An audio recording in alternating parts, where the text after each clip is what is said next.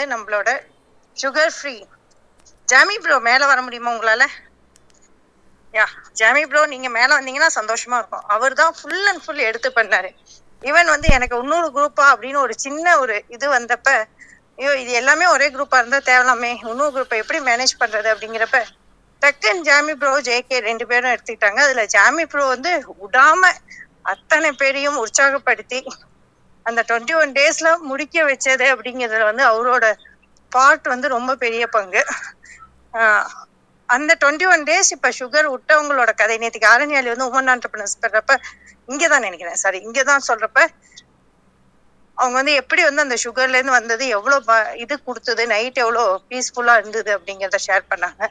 அதே மாதிரி அங்க நிறைய பேர் ஷேர் பண்ணியிருக்காங்க. இது வரைக்கும் நான் வந்து சுகர் சாப்பிடாம இருக்கிறத கற்பனை கூட பண்ணது இல்லை, ஆனா ஃபர்ஸ்ட் டைம் வந்து சுகர் சாப்பிடாம இருந்தேன் அப்படின்னு. ஸோ இட்ஸ் ஒரு 1 hour செஷன் என்னவெல்லாம் கொடுக்கும். ஒரு 120 பேர் 110 120 பேர் இருக்காங்க அந்த குரூப்ல. அந்த பயணம் எவ்வளவு அழகா மாறி இருக்கு அப்படிங்கிறது. ஸோ ஃபர்ஸ்ட் நம்ம எல்லாருமே ஒரு கிளாப் பண்ணிடலாம் ஜாமி ப்ரோக்கு. ஆக்சுவலா அவர் வந்து வொர்க்ல இருக்காருன்னு நினைக்கிறேன். ஆமா அவரால வர முடியாது, சம்டைம் காலையில வர முடியாது ரெக்கார்டிங் பண்ணுவாரு அதான் சொன்னாரு. பட் இது அமேசிங் ஒர்க் நல்லா பண்ணாரு. நீங்க சொல்றது 120 அப்படிங்கறது நம்ம லிஸ்ட்ல இருக்கிறவங்க பேரு. ஆனா 120 இன்ட்டு எக்ஸ்பான்ஷன்ல நிறைய பேருக்கு இருப்பாங்க, அவங்க அவங்க ஃபேமிலி, அவங்க இது போடாதவங்க, போஸ்ட் பண்ணாதவங்க அப்படிங்கிற நிறைய போயிட்டு இருக்கோம்.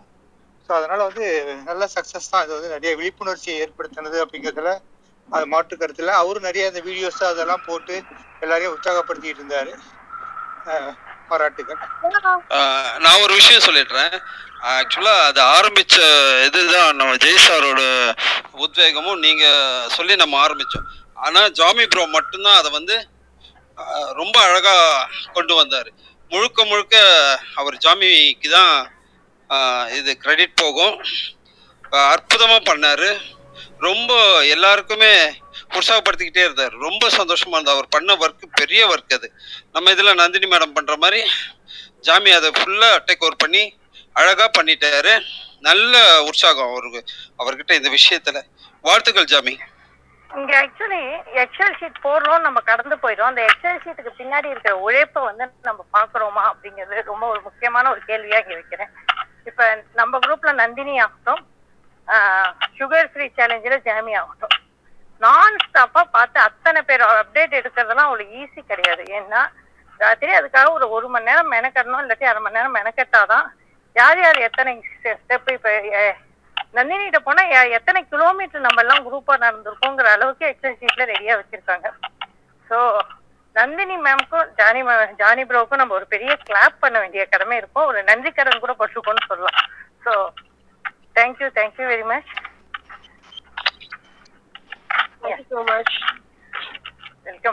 உங்களோட உழைப்பு வந்து அவ்வளவு ஈஸி கிடையாது மேடம். நாங்க சொல்லிடுறோம் அவ்வளவு ஈஸியா, பட் அந்த ½ hour கொடுக்கறது அப்படிங்கிறது ரொம்ப பெரிய விஷயம். அதுவும் எல்லாரும் நல்லா இருக்கணும் அப்படிங்கிற ஒரு விஷயத்துக்காக செய்யறது வந்து நிஜமா நம்ம அந்த கான்ட்ரிபியூஷன் டு சொசைட்டி அப்படிங்கிறது வேற விதமா நம்மளுக்கு நிறைய விஷயங்களை கொண்டு வந்து தரும் அப்படிங்கிறதுல ஸ்ட்ராங் நம்பிக்கை உண்டு. அதனால ரெண்டு பேருக்குமே நிறைய இந்த சமூகம் வந்து திருப்பி கொடுக்கும், அந்த இயற்கையை கொடுத்துரும் அப்படின்னு நம்புறேன். நன்றிகள். அடுத்து இன்னைக்கு green tea challenge. So green tea அப்படிங்கிறது வந்து இதை பற்றி நிறைய தொடராகவே வந்து ஜெய் வந்து எழுதியிருக்காரு ஃபேஸ்புக்கில். அவரோட ஜென்எல்பி அகாடமி வெப்பேஜில் நீங்கள் போய் பார்த்தீங்க அப்படின்னா அந்த கிரீன் டீ பற்றி அப்படிங்கிறதுக்கே நிறைய ரைட்டப் இருக்கும். அவரை நீங்கள் பார்த்தீங்க அப்படின்னா கையில் வந்து கிரீன் டீ அதுவுமா தான் எப்போதுமே செஷன்ஸில் பார்க்க முடியும். இப்போ சுகரை விட்டுடுங்க, காஃபியை விட்டுடுங்க, டீயை விட்டுடுங்க, மில்க் சாப்பிட்றாங்க அப்படின்னா சொல்லுவோம். ஆனா அதுக்கு என்ன சாப்பிடணும் அப்படிங்கறது வந்து யாருமே சொல்றது இல்லை. அப்ப வந்து ஜெய் வந்து ஏன் நம்ம கிரீன் டீ ஆரம்பிக்க கூடாது அப்படின்னு சொல்லி ஆரம்பிச்சு இப்ப ஃபேஸ்புக்ல நிறைய பேர் கிரீன் டீ குடிக்கிறதுக்கு காரணமா சரி தான் கிரீன் டீ குடிக்கிறோமே அப்படின்னு அதை விடுறது இல்லை. அதுக்குள்ள என்ன இருக்கு, அது எத்தனை பேர் இது வரைக்கும் இது பண்ணியிருக்காங்க அப்படிங்கிற விஷயங்களை வந்து இன்டெப்தா படிச்சு தெரிஞ்சு அதுக்கப்புறம் வந்து அதை ஒரு செஷனா மாத்தி எடுத்திருக்காங்க. ஈவன் 5 PM லைவ்லையும் கிரீன் டீ செஷன்ஸ் உண்டு. எப்போதுமே sugar and green tea session அவர்கிட்ட இருக்கும். இன்னைக்கு கிரீன் டீ ரொம்பவே ஸ்பெஷல். ஏன்னா ஒன்லி கிரீன் டீ அப்படிங்கிற ஒரு செஷன் இன்னைக்கு நம்மளுக்கு கிடைக்க போகுது. So welcome welcome Jai, welcome please. ஹாய்ங்க, இப்போ நம்ம செஷனுக்கு போகிறோம், திரும்பி பேசுகிறோம் நாங்கள். Jai please. Yeah, good morning. Good morning. Voice கரெக்டா? வாய்ஸ் கிளியரா இருக்கா? எஸ் கிளியரா. தேங்க்யூ. ஸோ முதல்ல அந்த சுகர் குரூப் பற்றி பேசினதில் ஜாமி ப்ரோ பற்றி பேசின அவரை பற்றி சொல்ல வேண்டியிருக்கு, சொல்லிட்டு நான் இங்கே வந்துடுறேன். ஒரு 22 days நினைக்கிறேன். அதுக்கு முன்னாடி சுகர் பற்றி பேசினப்போ அது ஒரு குரூப்பாக ஆரம்பித்தா என்ன அப்படின்னும் பொழுது ஜேகே நீங்கள் ஃப்ரண்ட்ல இருந்து செய்யுங்க அப்படின்னு நான் சொல்லியிருந்தேன். எல்லா பக்கமும் நிறைய பேசுகிறோம், நிறைய ஓடுறோம், நிறைய கமிட்மெண்ட்ஸு. ஸோ ஒரு விஷயத்தை எடுத்தால் சரியாக செய்யணும். நம்மளால் செய்ய முடியாதுன்னும் பொழுது வேறு யாராவது ஒருத்தங்க சிறப்பாக அதை செய்தால் பரவாயில்ல அப்படின்னு நினச்சி தான் அதை சொன்னேன். அதே மாதிரி குரூப் ஓப்பன் ஆச்சு. அங்கே பார்த்தா திடீர்னு ஜாமி ப்ரோ அவர் வந்து அங்கே எனக்கு அவர்கிட்ட ரொம்ப பிடிச்ச ஒரு விஷயம் என்னன்னா, அங்கே கேட்ட கேள்விகளை அங்கே யாராவது கேட்பாங்க. நான் வந்து செஷன்ல இருந்திருப்பேன் அல்லது ட்ரைனிங்ல இருந்திருப்பேன். பர்சனல் மெசேஜ் அனுப்பிச்சு இந்த கேள்வி ஒன்று கேட்டிருக்காங்க, நீங்க ஃப்ரீ ஆகும்போது உடனே பதில் போடுங்க. அஃப்கோர்ஸ் நான் வந்து பார்த்தா போட்டுருவேன். But still he takes care. அந்த ஒரு கேள்வினா அவர் மிஸ் ஆகிடக்கூடாதே, அவருக்கு அந்த சந்தேகம் தீர்ந்ததுன்னா சுகரை நிறுத்திடுவாரே அப்படின்ற லெவலுக்கு ரொம்ப டெப்தா அதை வந்து சின்சியராக ஃபாலோ பண்ண. அந்த குரூப்பை வந்து ஆக்டிவாக வச்சுருந்த நிறைய சுகர் பற்றிய லிங்க்ஸை வந்து அதில் கொடுத்துட்டே இருந்த ஒருத்தர் தான் ஜாமி ப்ரோ. நிச்சயமாக அவருக்கு என்னுடைய வாழ்த்துக்கள். இங்கே வந்து நந்தினி மேடம் சொன்ன மாதிரி அங்கே வந்து நிச்சயமாக இவங்க வந்து டெய்லி வந்து எவ்வளோ பேர் நடந்திருக்காங்க, எப்படி இந்த குரூப்போட ப்ரொசீடிங்ஸ் இருக்குன்றதெல்லாம் அப்டேட் பண்ணுறாங்க. ஸோ ஒரு குரூப் ஆரம்பிக்கிறதுன்றது ஒரு பெரிய விஷயம் இல்லை, அதை ஆரம்பிச்சிருவோம். அப்புறம் எல்லாம் யார் யார் பேசணுமோ அவங்கெல்லாம் அவங்கவுங்க வேலைக்கு போயிடுவோம். யாரோ ஒருத்தங்க 2 பேர் தான் அதில் பேக் போன் ஃபல்கமாக இருந்து அதை பண்ணுவாங்க.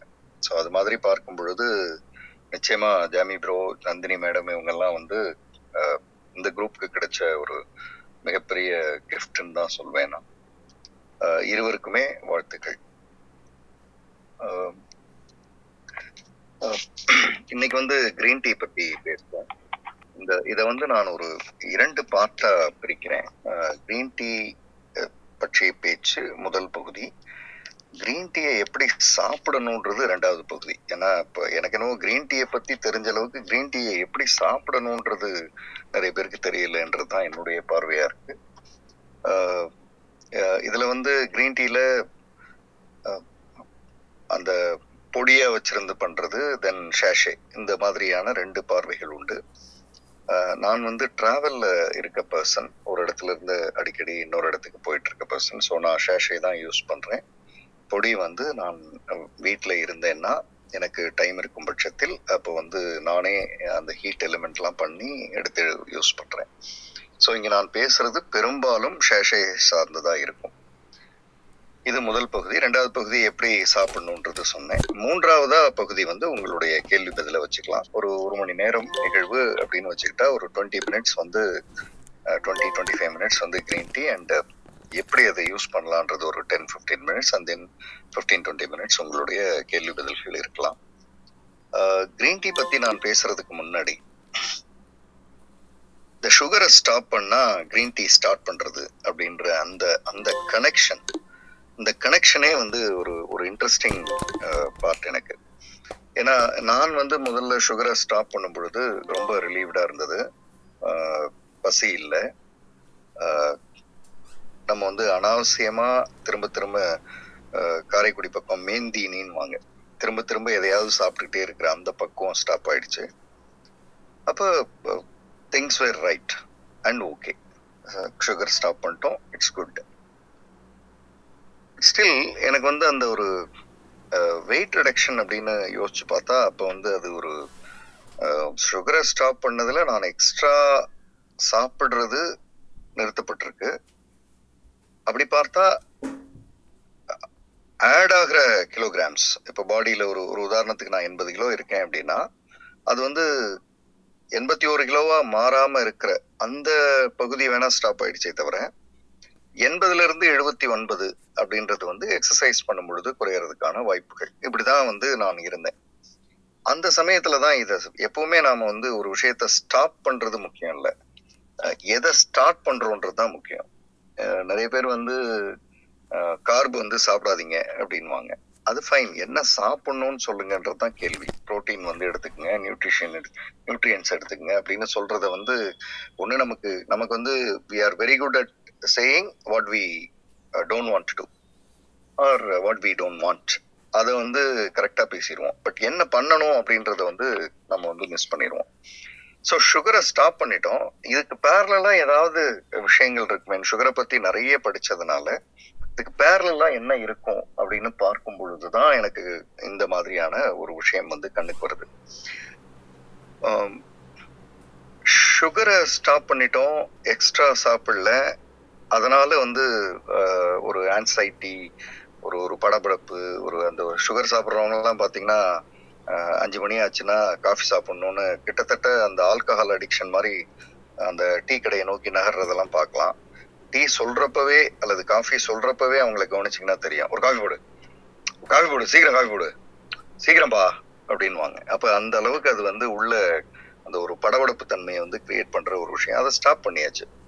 பட் அதை ஸ்டாப் பண்ணதுக்கு பிறகு ஸ்டார்ட் பண்ணுறது அப்படின்னு யோசிக்கும் பொழுது இந்த க்ரீன் டீன்ற ஒரு விஷயம் வந்து என் பார்வைக்கு வருது. சீன தேசம்தான் திரும்பவும் இதனுடைய ஆதி மூலமாக வருது. ஒரு மன்னன், அவர் வந்து தினசரி சுடுதண்ணி சாப்பிட்டுட்டு தான் அவருடைய காலை வாழ்க்கையை வந்து ஆரம்பிக்கிறாரு. அந்த மாதிரி தான் நாள் முழுக்கவும் அவர் எப்பவுமே சுடுதண்ணீர் சாப்பிடுகிற ஒரு பழக்கம் உள்ளவர். ஒரு முறை அவர் இந்த மாதிரி அவருக்காக மன்னருக்காகன்னு சுடுதண்ணியை வந்து காய்ச்சிட்டு இருக்கும்போது தோட்டத்திலிருந்து பறிச்சுட்டு வந்த இலைகள்ல ஒரு சில இலைகள் வந்து அந்த சுடுதண்ணியில விழுந்துருது.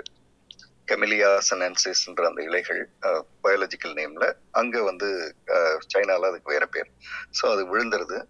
இதை வந்து அந்த சுடுதண்ணி போடுறவர், சுடுதண்ணி போட்டு மன்னருக்கு கொடுக்குறவர் அவர் கவனிக்கலை.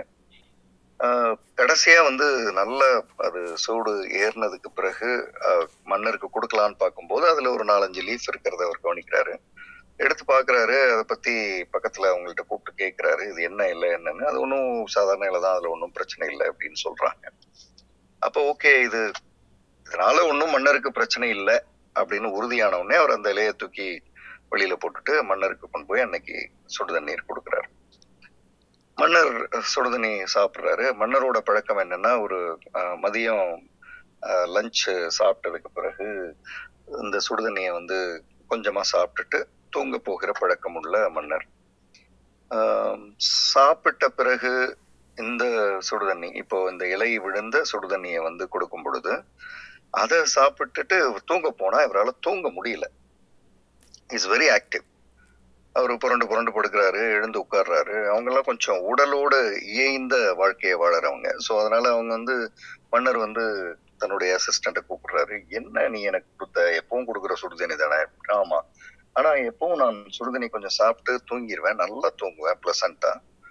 இன்னைக்கு தூக்கம் வரலையே, நான் புரண்டு படுக்கிறேன், ஆக்டிவா இருக்கு. தூக்கம் வரலன்னா எனக்கு தலைவலியோ மற்றதோ இல்லை, ஆக்டிவா இருக்குன்னே என்ன நடந்ததுன்றாரு. இந்த பர்சன் வந்து இதை சொன்ன மன்னர் தண்டிச்சிருவாரோன்னு மறைக்கிறாரு. சொல்லக்கூடாது, நம்ம சொன்னா ஏதாவது மறைச்சிருவோம், நம்மளை வந்து தண்டிச்சிருவாங்கன்னு மறைக்கிறாரு. இருந்தாலும் மன்னருக்கு வந்து ஒரு சின்ன கேள்விக்குறி. மறுநாள் வந்து நார்மலா வந்து எப்பவும் போல கொடுக்குற ஹாட் வாட்டர் கொடுக்குறாங்க, அது வந்து சாப்பிட்றாரு. இப்போ தூக்கம் எப்பவும் போல இருக்கு. தென் அவருக்கு அந்த கியூரியாசிட்டி, இவரை கூப்பிட்டு திரும்ப நான் உன்னை எதுவும் தண்டிக்கலை சொல்லுன்னு சொல்லும் பொழுதுதான் முதல்ல இது சொல்லப்படுது. இந்த மாதிரி ஒரு 4 இலை இருந்தது, அதோட தான் கொடுத்தேன், மற்றபடி நான் எந்த தவறும் செய்யலை அப்படி. அப்போ அந்த மன்னர் போய் அந்த இலையை எடுத்துட்டு வர சொல்றாரு. அந்த இலையை வந்து இப்போ முறைப்படி சுடுதண்ணியில வச்சு போட்டு சாப்பிட்றாங்க. சுவை வந்து விரும்பத்தக்கதா இல்லை, ஆனாலும் அது உடலுக்குள்ள ஏற்படுத்துகிற அதிசயம், அதாவது சட்டுன்னு ஒரு ஆக்டிவ் ஆகிற அதிசயம் பார்த்து அவர் வியந்து போறாரு. இது என்ன இப்படியான ஒரு இலைன்னு இப்படித்தான் கிரீன் டீ அப்படின்றது நம்முடைய வாழ்க்கைக்கு வருது.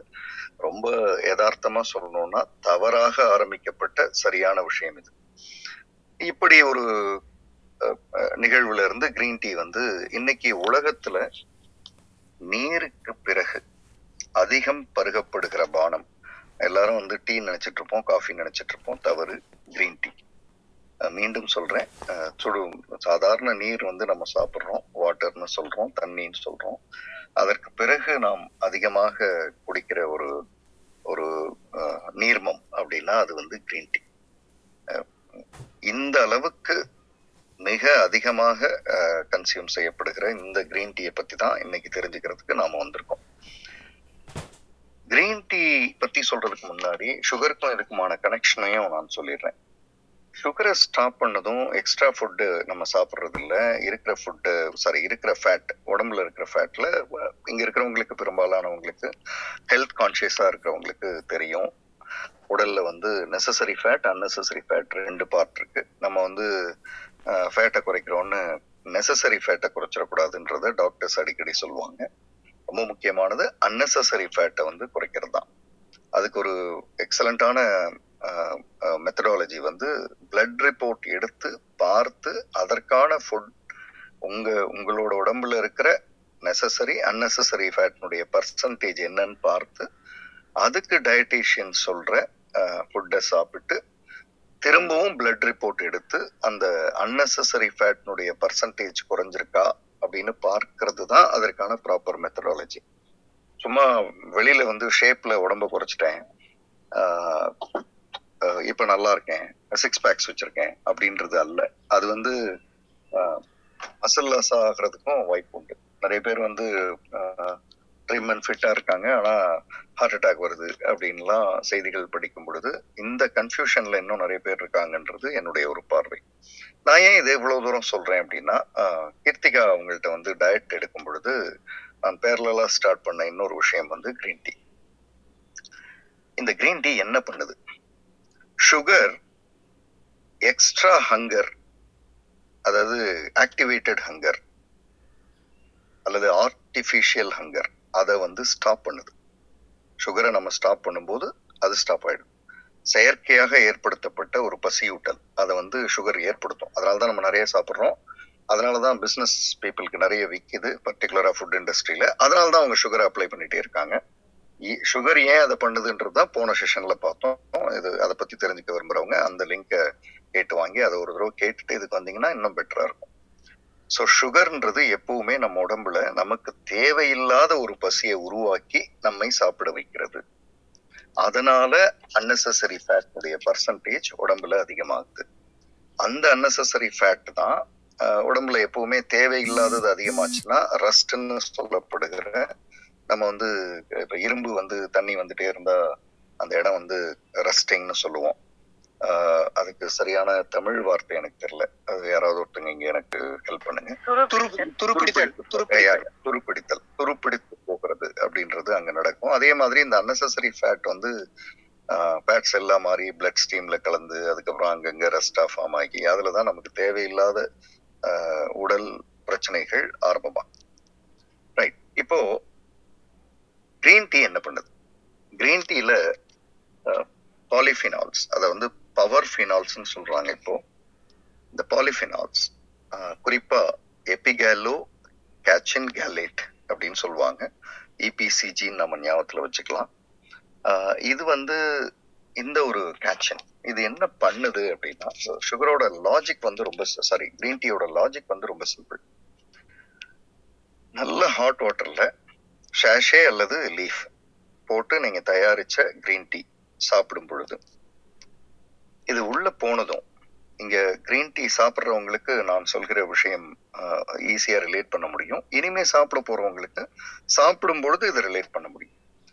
கிரீன் டீயை சாப்பிட்ட உடனே ஒரு ஒரு சின்ன உற்சாகம் வர்றது இயற்கை. அது அதுல இருக்க கஃபைன், கஃபைன் என்ன எவ்வளவு பர்சன்டேஜ் இருக்கு காஃபியோட கம்பேர் பண்றதெல்லாம் அடுத்து சொல்றேன், அது இயற்கை. ஆனா அதுக்கு பிறகு ஒண்ணு நடக்கும். கிரீன் டீயை சாப்பிடும் பொழுது உங்களுக்கு பசி எடுக்காது, பசியை அது ஸ்டாப் பண்ணும். ஏன் ஸ்டாப் பண்ணுது அப்படின்னா, இந்த கேட்சின், இப்போ நான் சொன்ன எபிகாலோகேட்சின் கேலட், இது என்ன பண்ணும்னா கிரீன் டீல இருக்கிற பாலிஃபினால், இது என்ன பண்ணுது அப்படின்னா ஆன்டி ஆக்சிடென்ட் சொல்றாங்க. இது என்ன பண்ணுதுன்னா உடம்புக்குள்ள போனதும், நேச்சர் எவ்வளவு அழகா ஒரு ஒரு பியூட்டிஃபுல்லா நமக்கு ஒரு விஷயத்த கொடுக்குது பாருங்க. உடம்புக்குள்ள போனதும் நம்ம உடம்புல எங்கே அன்னெசரி ஃபேட் இருக்கோ, நல்ல கவனிங்க, நெசசரி ஃபேட்டை விட்டுருது. இதை விட ஒரு அற்புதமான மருந்து இருக்குமான்னு தெரியல. தேவையான கொழுப்பை விட்டுட்டு அன்னெசரி ஃபேட், தேவையில்லாத கொழுப்பு இருக்கிற இடங்களை நோக்கி இது நகருது. அது கெமிஸ்ட்ரி அது, ஆனா நம்ம வந்து வழக்கமான வாழ்க்கைக்கு நான் அதை சொல்றேன். அதை நோக்கி நகருது. நகர்ந்து தேவையில்லாத கொழுப்பை பேர்ன் பண்ணி எரிச்சு எனர்ஜியா மாற்றி உடலுக்கு சப்ளை பண்ணுது. So it's a energy supplier. Energy supplier by refuelling the waste அப்படி சொல்லலாம். ஸோ உடல்ல இருக்கிற தேவையற்ற விஷயங்களை எடுத்து பேர்ன் பண்ணி அதை எனர்ஜியா மாற்றி உடலுக்கு கொடுக்குது. கிரீன் டீ சாப்பிட்டா வெயிட் லாஸ் வருதுன்னா எப்படி வருது? இப்போ நீங்க கிரீன் டீ நார்மலா நீங்க செய்துட்டு இருக்கிற வேலையை செஞ்சுக்கிட்டே கிரீன் டீ சாப்பிட்டுட்டு இருந்தீங்கன்னா ஒரு 3 monthsல ஒரு 2 to 3 kgs வந்து லாஸ் வந்து பார்க்க முடியும். எக்ஸசைஸ் பண்ணும்போது சாப்பிட்றதுக்கு அதுக்கு தனி டேட்டா இருக்கு, அதுக்கு நான் வரேன். ஸோ எப்படி இது குறையுது அப்படின்னா இப்போ சொல்கிற விஷயம்தான். கிரீன் டீயோட ஒரு ஸ்பெஷாலிட்டியே அன்னெசரி ஃபேட்டை மட்டும்தான் அது பர்ன் பண்ணும், நெசசரி ஃபேட்டை பர்ன் பண்ணாது. உடல்ல தேவையில்லாம எங்க என்ன மாதிரியான ஃபேட் செல்ஸ் இருக்கோ அன்னெசரி, அதை மட்டுமே செலக்ட் பண்ணி பேர்ன் பண்ணி, அதுவும் ஃபேட் தான் அன்னெசரியா இருக்கு, பேர்ன் பண்ணி அதை எனர்ஜியா கன்வெர்ட் பண்ணி நமக்கு கொடுத்துருது. So power supplier. What is green tea? Green tea is a power supplier. Okay, இந்த கிரீன் டீ சாப்பிட்ட உடனே என்ன நடக்குது? உண்மையை சொல்லணும்னா காலையில சாப்பிட்றீங்க, சாப்பிட்டு முடிச்சு ஒரு ½ hour 40 minutes 1 hour அந்த சாப்பிட்றதுக்கான, அந்த சாப்பிட்ற பொருட்கள் நொதித்தலுக்கான யதார்த்தமான டைம்னு டாக்டர்ஸ் சொல்லுவாங்க. மேபி இங்க நல்லி மேடம் சொல்லலாம். அந்த மாதிரியான டைமுக்கு பிறகு ஒரு கிரீன் டீ எடுத்துக்கிறது இந்த நீங்க சாப்பிட்டதும் சேர்த்து உடல்ல இருக்கிற அன்னெசரியை வந்து அது கன்வெர்ட் பண்ண ஆரம்பிச்சிடும் பவரா. அப்ப பவர் வந்து ஸ்டோரேஜ்ல ஸ்ட்ராங்கா இருக்கு. பவர் ஸ்டோரேஜ்ல ஸ்ட்ராங்கா இருக்குன்னும் போது உங்களுக்கு வந்து லஞ்ச் தேவைப்படுறதுக்கான வாய்ப்பு மிக மிக மிக மிக மிக குறைவு. I repeat this again. காலையில ஒரு ஃபுட் எடுக்கிறீங்க, ஒரு 9 o'clock சாப்பிட்றீங்க, ஒரு 11 மணியே போல ஒரு கிரீன் டீ எடுக்கிறீங்க. லஞ்ச் சாப்பிட உங்களுக்கு தோணாது. ஆனா இப்ப நிறைய பேர் என்கிட்ட சொல்லுவாங்க, சார் கிரீன் டீ சாப்பிட்டா நல்லா பசிக்குது சார். அதனுடைய காரணம் என்னன்னா கிரீன் டீல சுகர் போட்டு சாப்பிடுவாங்க. கிரீன் டீல சுகர் போட்டு சாப்பிட்றதுக்கு கொஞ்சம் தனியா விஷத்தை எடுத்து குடிச்சிடலாம். நம்ம மக்களுக்கு எதுலேயுமே சுகர் போட்டு சாப்பிடணும். ஏதாவது இந்த பழைய, நான் இது இந்த மாதிரி சொல்றது கொஞ்சம் அஃபென்சிவா இருந்தாலும் சுகர்னுடைய கேட்டை வந்து சொல்றதுக்காக இதை சொல்றேன். பழைய செருப்பு, பிஞ்சு போன செருப்பு யாராவது ஒருத்தன் கண்டுபிடிச்சு அதை எடுத்து அதை கொஞ்சம் பதப்படுத்தி அதுல கொஞ்சம் சுகரை போட்டு கொடுத்தா சாப்பிட்ற லெவல்ல தான் இன்னைக்கு நாம இருக்கோம். ஸோ சுகர் அப்படின்றது கிரீன் டீல ஆட் ஆகும்போது தான் அந்த பசின்ற விஷயத்த அது அது ஆர்டிஃபிஷியலா திரும்பவும் கெமிக்கலா மாறிடுது. You are not taking green tea, you are taking again chemically mixed liquid அப்படிதான் சொல்லணும். அது அது கிரீன் டீயும் கிடையாது, சுகர் ரிலேட்டடும் கிடையாது, வாட்டரும் கிடையாது. இட் இஸ் சம்திங் எல்ஸ் அப்படி மாறிடுது. ஒரு ஒரு நம்ம வந்து பாத்திரம் கழுவுறவங்கள்ட்ட சொன்னா இது புரியும். பாத்திரம் கழுவும் போது கழுவி முடிச்சதுக்கு அப்புறம் நீங்க அந்த பாத்திரத்தை கிளீன் பண்ணும்போது நல்ல தண்ணி அதுல இருக்கும். பட் கழுவிக்கிட்டே இருக்கும்போது ஒரு விதமான தண்ணி இருக்கும் இல்லையா? அந்த மாதிரியான ஒரு விளைவைத்தான் சுகரும் ஹனியும், அப்புறம் வந்து அதுலயே என்னது வெல்லம் போட்டு சாப்பிட்றது, அப்புறம் வந்து அதுல இப்போ ஏதோ நாட்டு வெல்லம்னு போட்டு சாப்பிடு, இது எல்லாமே கிரீன் டீயை கெடுக்கக்கூடிய விஷயங்கள். ஸோ கிரீன் டீ ஸ்ட்ரைட்டா சாப்பிடும் பட்சத்தில் எப்படி சாப்பிட்றோம்? ஹாட் வாட்டர், கிரீன் டீ, வேற எதுவுமே அதுல கிடையாது. யாராவது இங்க இருக்கிறவங்க கையில கிரீன் டீ பாக்கெட் அங்க வீட்டுல இருந்ததுன்னா, இங்க இந்த இடத்துல இருக்கிறவங்க அதை கொஞ்சம் எடுத்துட்டு, இப்ப நம்ம ஃபுட்டு வாங்கினா அதுல வந்து கேலரி வேல்யூ, நியூட்ரியன்ஸ் வேல்யூலாம் அதில் டைப் பண்ணியிருப்பாங்க. என்ன பேக்டு ஃபுட்டாக இருந்தாலும் அதில் டைப் பண்ணியிருப்பாங்க. யாராவது ஒருத்தவங்க என்னைக்காவது கவனிச்சிருக்கீங்களான்னு தெரில, இந்த க்ரீன் டீயோட பேக், பெரிய பேக், சின்ன பேக்கில் போடுறதுக்கான இடம் கம்மின்றதுனால போட்டிருக்க மாட்டாங்க. அந்த ஓவரால் பேக் 25 இருக்கிற ஷேஷே, 100 இருக்கிற ஷேஷேல அந்த பேக்கில் வெளியில் போட்டிருப்பாங்க. அதை கொஞ்சம் யாராவது பார்த்துட்டு சொன்னீங்கன்னா இது எவ்வளோ ஒரு ஒண்டர் மிராக்கிள் லிக்விட்னு நம்ம வந்து சொல்லலாம். ஸோ இது என்ன பண்ணுது, உள்ளே போனதும் அன்னெசரி ஃபேட்டை வந்து பேர்ன் பண்ணுது. பேர்ன் பண்ண உடம்புல அன்னெசரி ஃபேட் இருக்கிற ஏரியாஸ் அது வந்து குறைய ஆரம்பிக்குது. This how weight loss happens. So weight loss, green tea சாப்பிட்டா வெயிட் லாஸ் வருதுன்றது ஒன்றும் மிராக்கிள் இல்லை, it's a science. So unnecessary ஃபேட்ன்றது எங்கெங்க இருக்கோ, நீங்கள் உங்களுக்கு வேற மாதிரி இன்னும் யதார்த்தமாக சொல்லணும்னா, இப்போ ஆர்ம்ஸை வந்து நம்ம இப்படி இந்த புஜ பலம்னு கையை மடிச்சு காண்பிக்கும் போது சில பேருக்குலாம் பார்த்தீங்கன்னா அந்த கையினுடைய மேல்புறம், அந்த மடிச்சு காண்பிக்கும் பொழுது மேல்புறம் இல்லாமல் கீழ்ப்புறம் அந்த எக்ஸ்ட்ரா கொழுப்பு கொஞ்சம் தொங்கும். அந்த அந்த ஷேப்பே வந்து நேராக இருக்காது, அந்த ஆம்னுடைய பகுதி கொஞ்சம் கீழே வந்து அப்படி மேலே போகும். அதெல்லாம் வந்து அன்னெசரி ஃபேட் வந்து அங்கங்கே டெபாசிட் ஆகிருக்கிறது. ஸோ இந்த கிரீன் டீ சாப்பிடும்போது அது குறைஞ்சிக்கிட்டே வர்றதை பார்க்க முடியும். அது மட்டும் குறையும். நான் அதனால்தான் இதை வந்து ஒண்டர் லிக்விட்னு சொல்கிறேன். இது நெசசரி ஃபேட்டை ஒன்றுமே பண்ணுறதில்ல. எப்படி சார் இதை சொல்கிறீங்க? இங்கே வந்து ப்ரூஃப் இருக்குது. ஐ திங்க் இங்கே பரத் இருப்பார், கீர்த்தி இருக்காங்க.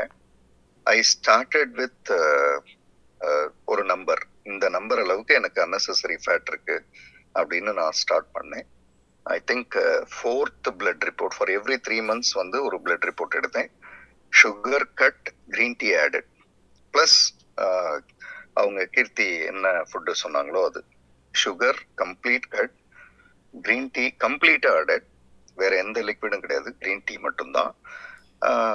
தென் வந்து நம்பர் வந்து எவ்வளோ குறைஞ்சிருந்தது அப்படின்றத பாசிபிளி பரத் வந்து இப்போ சொல்ல முடியும். அவர்கிட்ட அந்த ரிப்போர்ட் இருக்கும்னு நினைக்கிறேன். ஸோ நம்ம பேசுறது வந்து சும்மா ஏதோ கிரீன் டீ சாப்பிடுங்க நல்லதுன்றதுக்கு பேசலை. என்னுடைய நம்பர்ஸ் எந்த லெவல்ல இருந்து எந்த லெவலுக்கு ஒவ்வொரு குவார்டராக குறைஞ்சிக்கிட்டே வந்தது. கடைசியில் ஒரு மினிமம் வந்து இவ்வளோ இருக்கணும், ஒரு உதாரணத்துக்கு 70 இருக்கணும் அப்படின்னா அது 63 கொண்டு வர முடிஞ்சது அன்னெசரி ஃபேட்னுடைய லெவலில். ஸோ அந்த லெவலுக்கு அதை வந்து சின்சியராக பண்ணும் பொழுது வருது. It's a long term effect, short term கிடையாது.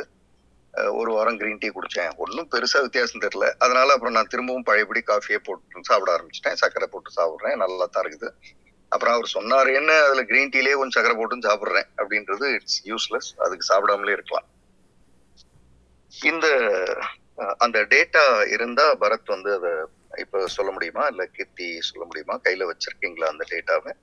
நான் இப்போ சடனாக தான் கேட்குறேன், ஏற்கனவே ப்ரிப்பேர்டு. பரத் எடுத்துருவாரு, ஒரு 5 minutes நீங்க பேசிட்டீங்க. ஓகே, பரத் எடுக்கட்டும். ஓகே, கிரீன் டீல பற்றிய அடுத்த ஒவ்வொரு டேட்டாவாக நான் சொல்லிட்டே வரேன். கிரீன் டீல வந்து இப்போ நீங்கள் காலையில் வாக்கிங், இந்த குரூப்னுடைய ஒரு ஸ்பெஷாலிட்டியே காலையில் நடந்துக்கிட்டே அதே சமயத்தில் ஏதோ நல்ல விஷயங்களை பேசிகிட்டே வர்றது. அப்படி பார்க்கும் பொழுது நடக்கிறத நாம் எக்ஸசைஸ் அப்படின்னு கன்சிடர் பண்ணோம்னா, ஒரு எக்ஸசைஸ் ஸ்டார்ட் பண்ணுறதுக்கு முன்னாடி, எனி எக்ஸசைஸ் ஸ்டார்ட் பண்ணுறதுக்கு முன்னாடி, if you have green tea, 1 cup of green tea or 2 cups, whatever. என்னை வந்து செஷனில் பார்த்தவங்க, ஜூமில் பார்த்தவங்களுக்கு தெரியும், நேரில் பார்த்தவங்களுக்கும் தெரியும். நான் வந்து ஐ டேக் இட் கன்சிஸ்டன்ட், கொஞ்சம் கொஞ்சமாக ஆனால் நிறைய சாப்பிட்டுட்டே இருப்பேன். ஒரு எக்ஸசைஸ் ஸ்டார்ட் பண்ணுறதுக்கு முன்னாடி நீங்கள் க்ரீன் டீ சாப்பிட்டுட்டு எக்ஸசைஸ் ஸ்டார்ட் பண்ணுறீங்கன்னா, இப்போ அந்த எக்ஸசைஸ் பண்ணுறதுனால 1 kilo அளவுக்கு உங்களுடைய வெயிட் வந்து குறையுது ஒரு மாதத்தில் அப்படின்னா, இந்த ஒரு மாதமும் கிரீன் டீ சாப்பிட்டுட்டு அதே எக்ஸசைஸை நீங்கள் பண்ணும் பட்சத்தில் 1 kilo 170 grams குறையும். அதாவது 17% எக்ஸ்ட்ரா வந்து ஃபேட் வந்து பேர்ன் ஆகிறதுக்கான பாசிபிலிட்டிஸை கிரீன் டீ கொடுக்குது. இதுதான் கிரீன் டீயோட ஒரு எக்ஸலண்ட்டான விஷயம். நீங்கள் செய்கிற அதே விஷயம்தான், பட் பிஃபோர் இந்த எக்ஸசைஸை ஸ்டார்ட் பண்ணுறதுக்கு முன்னாடி கிரீன் டீயை எடுத்துட்டு நீங்கள் வந்து அதே எக்ஸசைஸை பண்ணும் பொழுது 17% வந்து ஃபேட் இன்க்ரீஸ் ஆகிறதுக்கான பாசிபிலிட்டிஸ் அதிகம். அதுக்கப்புறம் அப்புறம் கிரீன் டீல கஃபைன் இருக்கு, கேடு இல்லையா அப்படின்னு ஒரு கேள்வி வரும். கிரீன் டீல அஃப்கோர்ஸ் கஃபைன் இருக்கு. ஒரு கப் ஆஃப் காஃபில 100 to 200 milligrams வரை கஃபைன் இருக்கும். 100 இருக்கும் 200 இருக்கும். நம்ம லோக்கல்ல இஷ்டத்துக்கு கொஞ்சம் கொஞ்சம் சேர்த்து நல்லா ஸ்ட்ராங்கா போடுங்க அப்படின்லாம் சொல்றாங்க இல்லையா. அந்த டைம்ல அது 250, 300 கூட போறதுக்கான வாய்ப்புகள் அதிகம். ஆனா கிரீன் டீல பாத்தீங்கன்னா 24 to 40 milligram தான் இருக்கும். அது உடலுக்கு தேவையான அளவுல யதார்த்தமா இருக்கு. அதனாலதான் அதை சாப்பிடும்போது, இப்ப காஃபி சாப்பிடும்போது ஒரு ஸ்பைக் இருக்கும், உங்களுடைய ஆக்டிவா இருக்கிறதுல ஒரு ஸ்பைக் இருக்கும். கொஞ்ச நேரத்துல பாத்தீங்கன்னா அது நார்மல் ஆகும். அது ஆக்சுவலா நார்மல் ஆகல. 200, 300 grams மில்லிகிராம்ஸ்னும் போது அது ஒரு ஸ்பைக் வந்து திடீர்னு ஒரு சுறுசுறுப்பாகி கொஞ்ச நேரத்துல நம்ம நார்மலா எப்பவும் இருக்கிறதுபடி ஆகும் பொழுது நம்மளால இன்னொரு காஃபி சாப்பிடணும் அப்படின்றது தோன்றது இயற்கை. ஆனா கிரீன் டீல அப்படி இல்லை. கிரீன் டீல இந்த உடம்பு ஆக்டிவ் ஆகிறதுக்கான மில்லிகிராம்ஸ் அது 24 to 40 அந்த அளவுக்கு மட்டுமே இருக்கிற ஒரு விஷயமா இது இருக்கு. அதனால இதுல இருக்கிற கஃபைன் கேடு இல்லை. இதுல இருக்கிற கஃபைன் நேச்சுரலா உடம்புக்கு என்ன பர்சன்டேஜ் தேவையோ அந்த அளவுக்குள்ள இருக்கிறது அப்படின்றதுதான் இதனுடைய ஒரு ஸ்பெஷாலிட்டி. இது இவ்வளவு நான் பேசினாலும் இதை விட முக்கியமான ஒரு பகுதி கிரீன் டீல மருத்துவ உலகத்துல ஆச்சரியமாவும் பார்க்கப்படுது. அதே சமயத்துல அதற்கு எப்பவுமே மருத்துவ உலகம் தீர விசாரிப்பதே, அதுல ரொம்ப கவனமா இருப்பாங்க. அதனால எந்த அளவுக்கு ஒரு விஷயத்த எஸ்ன்னு சொல்றாங்களோ அந்த அளவுக்கு அதனுடைய அதர் சைட் ஆஃப் இட்டையும் ஏதாவது இருக்கான்னு பார்ப்பாங்க. அவ்வளவு மருத்துவ உலகத்துக்கு அவ்வளவு முக்கியமான ஒரு ஏரியாவா இது என்ன இருக்கு அப்படின்னு பார்க்கறதுக்கு முன்னாடி அந்த டேட்டா இப்போ உங்க கையில வந்துருச்சா பரத் அல்லது அதை பத்தி சொல்ல முடியுமா? எஸ், பரத் அனுப்பிச்சிட்டாரு. நான் ஒரு நிமிஷம் சொல்றேன். உங்களோட டேட்டா ஒரு நிமிஷம் எடுத்திருக்கேன் கையில. நான் பேசுறது கேக்குதா? நான் ஏன்னா அதை பார்த்துட்டு பேசுறேன். ஓகே. டிஜிஎல் அப்படின்னு ட்ரைகிளிசரைட் அப்படிங்கிறது ஃபர்ஸ்ட் மந்த் உங்களுக்கு ஃபர்ஸ்ட் ரிப்போர்ட்ல 345.4 இருந்தது. செகண்ட் 184. ஒரு நிமிஷம். ஃபர்ஸ்ட் ரிப்போர்ட்ல 345.4 ட்ரைகிளிசரைடு இருந்தது அப்படின்னு சொல்றது எவ்வளவு டேஞ்சரஸ் அது அப்படின்னு இங்க டாக்டர்ஸ் புரியும் நினைக்கிறேன். என்னுடைய நண்பரோட நண்பருக்கு இந்த ஃபர்ஸ்ட் என்னுடைய நண்பரோட நண்பர், அவரும் டாக்டர், அவருக்கு அனுப்பினப்ப அவர் பார்த்துட்டு என்னோட பிளட் ரிப்போர்ட்ல அப்போ மொத்தம் 13 ரெட் டாட்ஸ் இருந்தது, 1 3. அவர் இந்த பிளட் ரிப்போர்ட்டை பார்த்துட்டு இந்த ட்ரைகிளிசரைடு 380+ எல்லாம் பார்த்துட்டு, அது மட்டும் காரணம் இல்லை, மீதி இருக்கிற 12 ரெட் டாட்ஸ் எல்லாம் பார்த்துட்டு இவர் இன்னும் உயிரோடவா இருக்காரு அப்படின்னு சிரிச்சுட்டு கேட்டதா சொல்லுவார் என்னோட. அவர் பார்த்ததும் உயிரோட தான் இருக்காரு அவரு அப்படின்னு நாங்க 2 பேரும் சிரிச்சோம். அப்படின்னு 345 சொல்றத நம்ம சாதாரணமா கடந்து போயிட வேண்டியதில்லை. அது அவ்வளவு டேஞ்சரஸான ஒரு ஏரியால இருந்தது. அதற்கு மெயின் காரணம் சுகர். ஐ டேக் சுகர். ஒரு ஒரு அது ஐ திங்க் 2017 நினைக்கிறேன் இந்த ரிப்போர்ட், 2017-18 இருக்கலாம். ஐ டேக் சுகர் அப்படி சாப்பிடுவேன் நான். காஃபியில கொஞ்சம் சுகர் அதிகமா இருக்கணும். ஒரு எப்படியும் ஒரு நாளைக்கு ஒரு 15-20 காஃபி சாப்பிடுவேன். அந்த மாதிரியான ஒரு நிலைமையில இருக்கும்போதுதான் இந்த ட்ரைகிளிசரைட் நம்பர் இருந்தது. அதுக்கப்புறம் அது என்ன ஆயிருக்கு ஒவ்வொரு குவார்டர்லன்றதை இப்ப கவனிங்க. எஸ், செகண்ட் 184.51 இருந்தது. Third within 3 months within a month nu nenikiren, within 2 months nu nenikiren number second report eduthu. Sorry yeah, for every 3 months tha adu eduthu enakku nalla nyabam irukku. 4 quarter oru first 345 na aduthathu 180 ku marudhu. ஒரே ஒரு விஷயத்த தான் நான் பண்ணியிருக்கேன். இதுல difference of course ஃபுட்ல என்ன நீங்க சொன்னீங்களோ அது சாப்பிட்டேன். பட் அதை விட ரொம்ப important no sugar.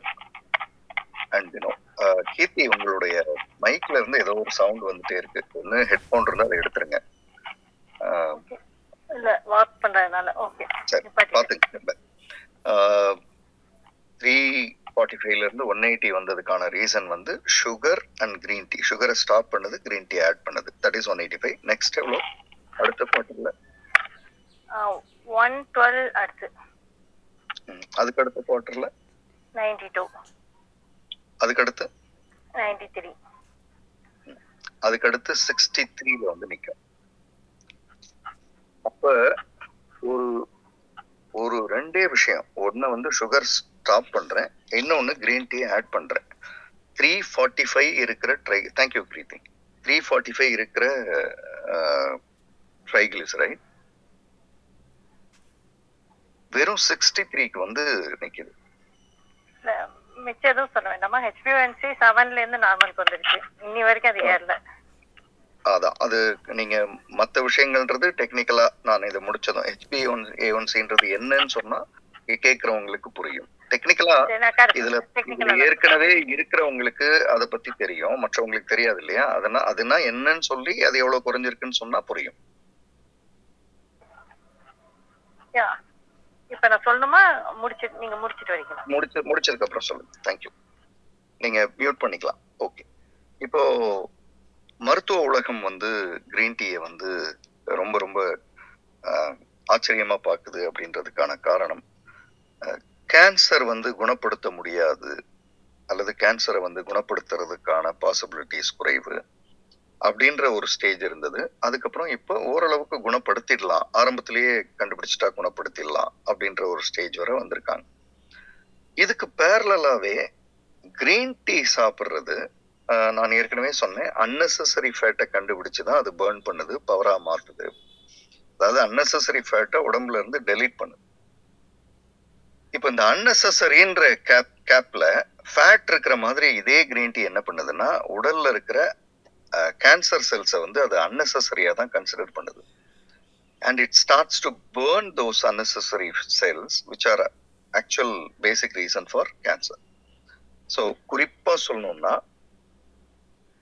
Prostate cancer, breast cancer, oral cancer, இந்த மூணை வந்து நிறைய சயின்டிஃபிக்கா மருத்துவ உலகம் என்ன ப்ரூவ் பண்ணியிருக்குன்னா 20 வருஷமா 10 வருஷமா 5 வருடமா கஷ்டப்படுற மனிதர்கள் வேற மருந்து எடுத்துக்கிற அதே டைம்ல கிரீன் டீயை சாப்பிட்டுட்டே வர்றதும் இதற்கான ஒரு ஆடட் வேல்யூவா இருந்து ரொம்ப குயிக்கா அதுல இருந்து வெளில வந்திருக்காங்க அப்படின்ற விஷயத்த மருத்துவ உலகம் சொல்லுது.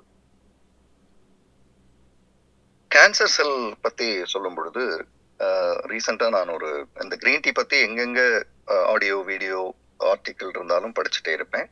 ரீசெண்டா நான் படிச்ச ஒரு இது வந்து செஃப் ஒருத்தங்க, ஜப்பான்ல இருக்கிற செஃப், அவங்களோட ஹஸ்பண்டுக்கு வந்து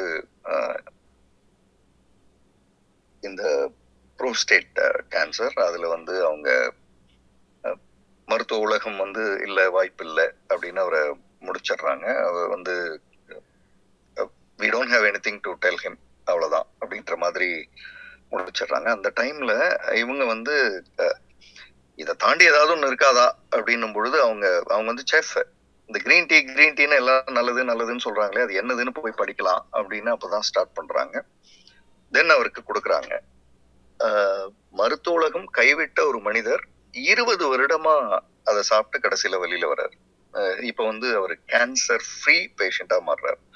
20 years, அதாவது அவர் மருத்துவ உலகம் என்ன சொல்லுச்சுன்னா பாய் உங்களுக்கு முடிஞ்சதுன்ற. கிரீன் டீ என்ன சொல்லுது அப்படின்னா முதல்ல அவர் உயிரோட வச்சிருக்கு. எனக்கு அவங்க வந்து அந்த செஃப் சொல்லும் போது சொல்றாங்க அவர் உயிரோட 20 வருஷம் வச்சிருந்ததே பெரிய சக்சஸ். அதுக்கப்புறம் பார்த்தா செக் பண்ணும் பொழுது கேன்சர் ஃப்ரீயாவும் அவர் மாறுறாரு. ஸோ இது மாதிரியான ஒரு லாங் டேர்ம் பெனிஃபிட்டா குறிப்பா உடல்ல இருக்கிற தேவையில்லாத செல்கள் அதை வந்து டெலீட் பண்ணி பவரா மாத்தி, அதுவும் பவரை வந்து சப்ளை பண்ணி பாடிக்கு, பசி உங்களுக்கு தேவை அப்படின்றது தேவையில்லாததாக்கி. ஸோ கிரீன் டீ அப்படின்றது ஒன்று உங்களை ஆக்டிவாக வச்சுருக்கோம், ரெண்டு உங்களுக்கான எனர்ஜியை வந்து எக்ஸ்ட்ரா நீங்கள் சாப்பிட்டு தான் எடுக்கணும்னு அவசியம் இல்லை, உடலில் இருக்கிற ஃபுட்லேருந்து எடுத்துக்கலாம். வேற மாதிரி நான் சொல்லணும்னா லஞ்ச் சாப்பிட்றதுக்கு பதில் 2 கப் கிரீன் டீ சாப்பிடலாம். That's enough. It will take power from the unnecessary fat cells. இதுதான் அதனுடைய லாஜிக். அதற்கடுத்து இதுல கிடைக்கிற இன்னொரு முக்கியமான விஷயம், இங்க எத்தனை பேர் வந்து இந்த வாய் துர்நாற்றம் அது வந்து பெரிய பிரச்சனையா இருக்குன்றது நிறைய பேருக்கு இருக்கலாம். வாய் துர்நாற்றமும் ஸ்னோரிங், குரட்டையும், இது ரெண்டும் வந்து சுகர் அதில் ஒரு மேஜர் ரோல் ப்ளே பண்ணுதுன்றதை அங்கே சொல்லியிருப்பேன். அதை வந்து ரெக்டிஃபை பண்ணி திரும்பவும் வந்து அந்த ஒரு வாய் துர்நாற்றம்ன்றத டெலீட் பண்ணிட்டு ஒரு ஃப்ரெஷ்ஷான ஃபீலை வந்து அந்த ஓரல் சைடு கொடுக்கறது வந்து கிரீன் டீயோட இன்னொரு முக்கியமான பெனிஃபிட்.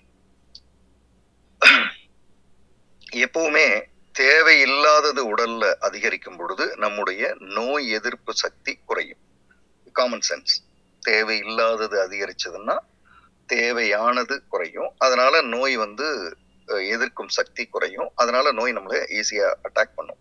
அப்ப கிரீன் டீ வந்து தேவையில்லாததை அழிக்கிறதுனால நோய் எதிர்ப்பு சக்தியை வந்து உடல்ல இன்னும் அதிகமாக மாற்றுது. அடுத்ததா இந்த கிரீன் டீ பத்தி மருத்துவ உலகம் கண்டுபிடிச்சிருக்கிற விஷயங்களை நான் வரிசலா பட்டியலிடுறேன். இதுக்கான எக்ஸாக்ட் டேட்டான்னு நான் பேச போனா இன்னும் எனக்கு டைம் நிறைய தேவைப்படும், அதனால நான் இப்போதைக்கு அதை பட்டியலிடுறதோடு நிற்கிறேன். மூட்டு வலி இருக்கிறவங்களுக்கு, மூட்டு வலி சார்ந்த பிரச்சனைகள் இருக்கிறவங்களுக்கு கிரீன் டீ வந்து அந்த பகுதிகள், அதாவது மூட்டு தேஞ்சு போச்சு, மூட்டுல வந்து காயம் அப்படிலாம் சொல்றாங்க இல்லையா, அந்த பகுதிகள் வந்து ஹீலிங் எலிமெண்டா கிரீன் டீ மூலியமா நடக்கிறதுனால ஆர்த்திரிட்டிஸ் அதுல இருந்து எழுந்து வர்றதுக்கான வாய்ப்புகள் மிக மிக அதிகம். அப்புறம் அந்த அல்சீமியர் வியாதி சொல்லுவாங்க, பார்க்கின்சன்ஸ் வியாதி சொல்லுவாங்க, நினைவு மறத்தல், நினைவு வந்து அற்றுப்போதல், அதுல வந்து செல்களினுடைய ரோல் ரொம்ப இம்பார்ட்டன்ட். அந்த செல்களை வந்து டெலீட் பண்ணி தேவையான செல்களை அதிகப்படுத்துறதுனால மீண்டும் நினைவு கிடைக்கிறதுக்கான வாய்ப்பு வந்து கிரீன் டீ மூலியமா அதிகம். இப்பதான் கீர்த்தி சொன்னாங்க அந்த அந்த டேட்டா ஒண்ணு 7 குறைஞ்சது, அதுக்கு பிறகு அது அப்படியே மெயின்டைன் ஆகுது அப்படின்னு சொன்னாங்க. HbA1c ஐ திங்க் அதுல வந்து டயபிட்டிஸ் ரிலேட்டடு. ஸோ டயபிட்டிஸ் சர்க்கரை நோய் இருக்கிறவங்க கிரீன் டீ எடுத்துக்கிறத வந்து அது வந்து ஒரு ஒரு மிகப்பெரிய மாற்றத்தை கண் முன்னாடியே பார்க்கலாம். பிளட் ப்ரெஷர், எனக்கு அடிக்கடி கோவம் வந்துடும், டென்ஷன் ஆயிடுவேன்றதெல்லாம் சர்க்கரையினுடைய ஃபேக்டர். அதை பேலன்ஸ் படுத்துக்கிற, சமன் செய்கிற விஷயத்த வந்து கிரீன் டீ அழகா பண்ணுது. இது அனைத்தையும் தாண்டி நம்ம எல்லாருமே கொஞ்சம் பயப்படுகிற அல்லது கேட்ட உடனே அதிர்கிற ஒரு விஷயம் வந்து ஹார்ட் அட்டாக். அதுல ஒரு ஸ்டடி பண்றாங்க, 11 வருடம் 1 கப் கிரீன் டீ கொடுத்து இந்த ஹார்ட் அட்டாக் வர்ற பாசிபிலிட்டிஸ் இருக்கிற ஒரு செட் ஆஃப் பேஷண்ட்ஸ், இன்னொரு செட் ஆஃப் பேஷண்ட்ஸுக்கு 5 கப் கிரீன் டீ. ஸோ இந்த 2 இதையும் 11 வருஷம் செய்கிறாங்க. அந்த 1 கப் கிரீன் டீ சாப்பிட்டவங்க அவங்களுடைய அந்த ஹார்ட் அட்டாக்னுடைய டென்சிட்டி அளவு, அதாவது 11 வருஷத்துல எத்தனை முறை வந்திருக்க கூடும் அல்லது வந்திருக்கலாம் அப்படின்ற அளவை கவனிக்கும் போது 26% அது வந்து குறைந்து காண்பிக்கப்படுது. ஸோ 1 கப் டீ சாப்பிட்றதுனால 26% ட்ராப் இன் ஹார்ட் அட்டாக் ரேஷியோன்னு சொல்றாங்க. அதாவது ஒரு 100 முறை வந்திருக்க வேண்டியது அப்படின்னா அது ஒரு 74 முறை தான் வந்திருக்கலாம் அப்படின்றத கண்டுபிடிக்கிறாங்க. 5 cup green tea, 5 cups of green tea daily சாப்பிட்ற அந்த மனிதர்களுக்கு 33% வந்து குறையுது. நான் இந்த வாய் துர்நாற்றம் அது சொன்னேன், அது வந்து இந்த ஸ்ட்ரெப்டோகாக்கஸ் மியூட்டன்ஸ் அதன் மூலியமா தான் உருவாகுது. ஆச்சரியமா இந்த கிரீன் டீ வந்து அதைத்தான் போய் அழிக்குது. கிரீன் டீ சாப்பிட்றதுல இன்னும் 2 விஷயங்கள் முக்கியமான விஷயங்கள் இருக்கு. முக்கியமான முடிவுகளை நீங்க எடுக்கிறதுக்கு முன்னாடி அது வந்து நல்ல முடிவோ அல்லது தேவையற்ற முடிவுகளோ, ஒருத்தங்களை இப்போ ஒரு உதாரணத்துக்கு ரிலேஷன்ஷிப்ல ஒருத்தங்களை வந்து டெலீட் பண்ணணும்னு நினைக்கிறீங்க, அல்லது பிஸ்னஸ்ல ஒரு விஷயத்த ஆட் பண்ணணும்னு நினைக்கிறீங்க, இல்லை பிஸ்னஸ்ல லாஸ் வருது அதை க்ளோஸ் பண்ணணும்னு நினைக்கிறீங்க. நான் இந்த மாதிரி சொல்றேன், constructive or deleting the destructive, எந்த மாதிரியான டெசிஷன் எடுக்கிறதுக்கு முன்னாடி having a cup of green tea and then waiting for 5-10 minutes then taking a decision will be fantastic. ஏன்னா green tea வந்து ஸ்ட்ரெயிட்டா மென்டல் அலர்ட்னஸ் வந்து அதிகப்படுத்தும். இது அனைத்தையும் தாண்டி இன்னொரு விஷயம் வந்து கிரீன் டீ வந்து உடல்ல தேவையில்லாத விஷயங்களை வெளியில தள்ளுறதுனால you get back your skin. இது வந்து ரொம்ப முக்கியமானதா படுது எனக்கு. என்னுடைய பழைய புகைப்படங்கள் பார்த்தா தெரியும், அந்த புகைப்படங்கள்ல என்னுடைய முகம் எல்லாம் கண்ணி போயிருக்கும். அந்த கண்ணி போயிருக்கிறதுக்கு காரணம், இப்போ தமிழ்நாட்டுல கண்ணின்னு சொன்னா பிரச்சனை ஆயிடுது, கண்ணி போயிருக்கிறதுக்கு காரணம் வந்து சுகர். அந்த சுகர்னுடைய இம்பாக்ட்ல வந்து தோல் வந்து தடிச்சு போயிடுது அல்லது கருத்து போயிடுது. ஆச்சரியம் என்னன்னா, எந்த விதமான இந்த 14 வருஷமா சொல்றாங்க ஃபேர் அண்ட் லவ்லின்னு ஒரு க்ரீம், அது போட்டா வந்து செவத்துருவாங்க. முதல்ல ஏன் செவக்கணும்ன்றது முதல் கேள்வி. பட் ஸ்டில் அது 14 வருஷமா சொல்லப்படுகிற ஒரு விஷயம். அது 7 வாரங்களில் 6 வாரங்களில்னா இந்தியா முழுக்க எல்லாரும் நேரம் செவப்பா சிரிச்சிட்டு இருக்கணும். எவ்வளவு பெரிய பொய்யதுன்றது புரியும். ஆனா கிரீன் டீ சாப்பிடும் பொழுது அந்த முகத்துல இருக்கிற அந்த புள்ளிகள், அந்த தடிச்சு போன பகுதிகள் அல்லது கண்ணி போன பகுதிகள்லாம் வந்து ஆட்டோமேட்டிக்கா டெலிட் ஆயிடுது. என்னுடைய முகம் வித்தியாசம்ன்றது புகைப்படத்துல பார்க்கலாம். அதுக்கு 100% காரணம் வந்து 2 காரணங்களை நான் சொல்லுவேன். நான் எந்த விதமான எக்ஸ்ட்ரா கிரீமும் அப்ளை பண்றது இல்லை, பவுடர் உட்பட எதையும் நான் தொடர்றதில்லை. ஸோ 1 சுகரை வந்து ஸ்டாப் பண்ணுது, 2 கிரீன் டீயை ஸ்டார்ட் பண்ணுது. ஸோ இதுதான் அந்த முகத்துல கிடைச்ச அந்த சேஞ்சுக்கான ஒரு காரணம். இன்னொரு விஷயம் கிரீன் டீல இருந்து சொல்லணும்னா, ஒரு தேவையற்ற விஷயங்களை வெளியில எடுத்துட்டு தேவையான விஷயங்களை போடுறதுனால, அது மட்டுமே உடல்ல வச்சிருக்கிறதுனால லாங் லைஃப் அப்படின்னு சொல்லப்படுகிற நீண்ட ஆயுள் அப்படின்றது ரொம்ப யதார்த்தமா இயற்கையா கிடைக்கக்கூடிய ஒரு விஷயமா இது மாறுது.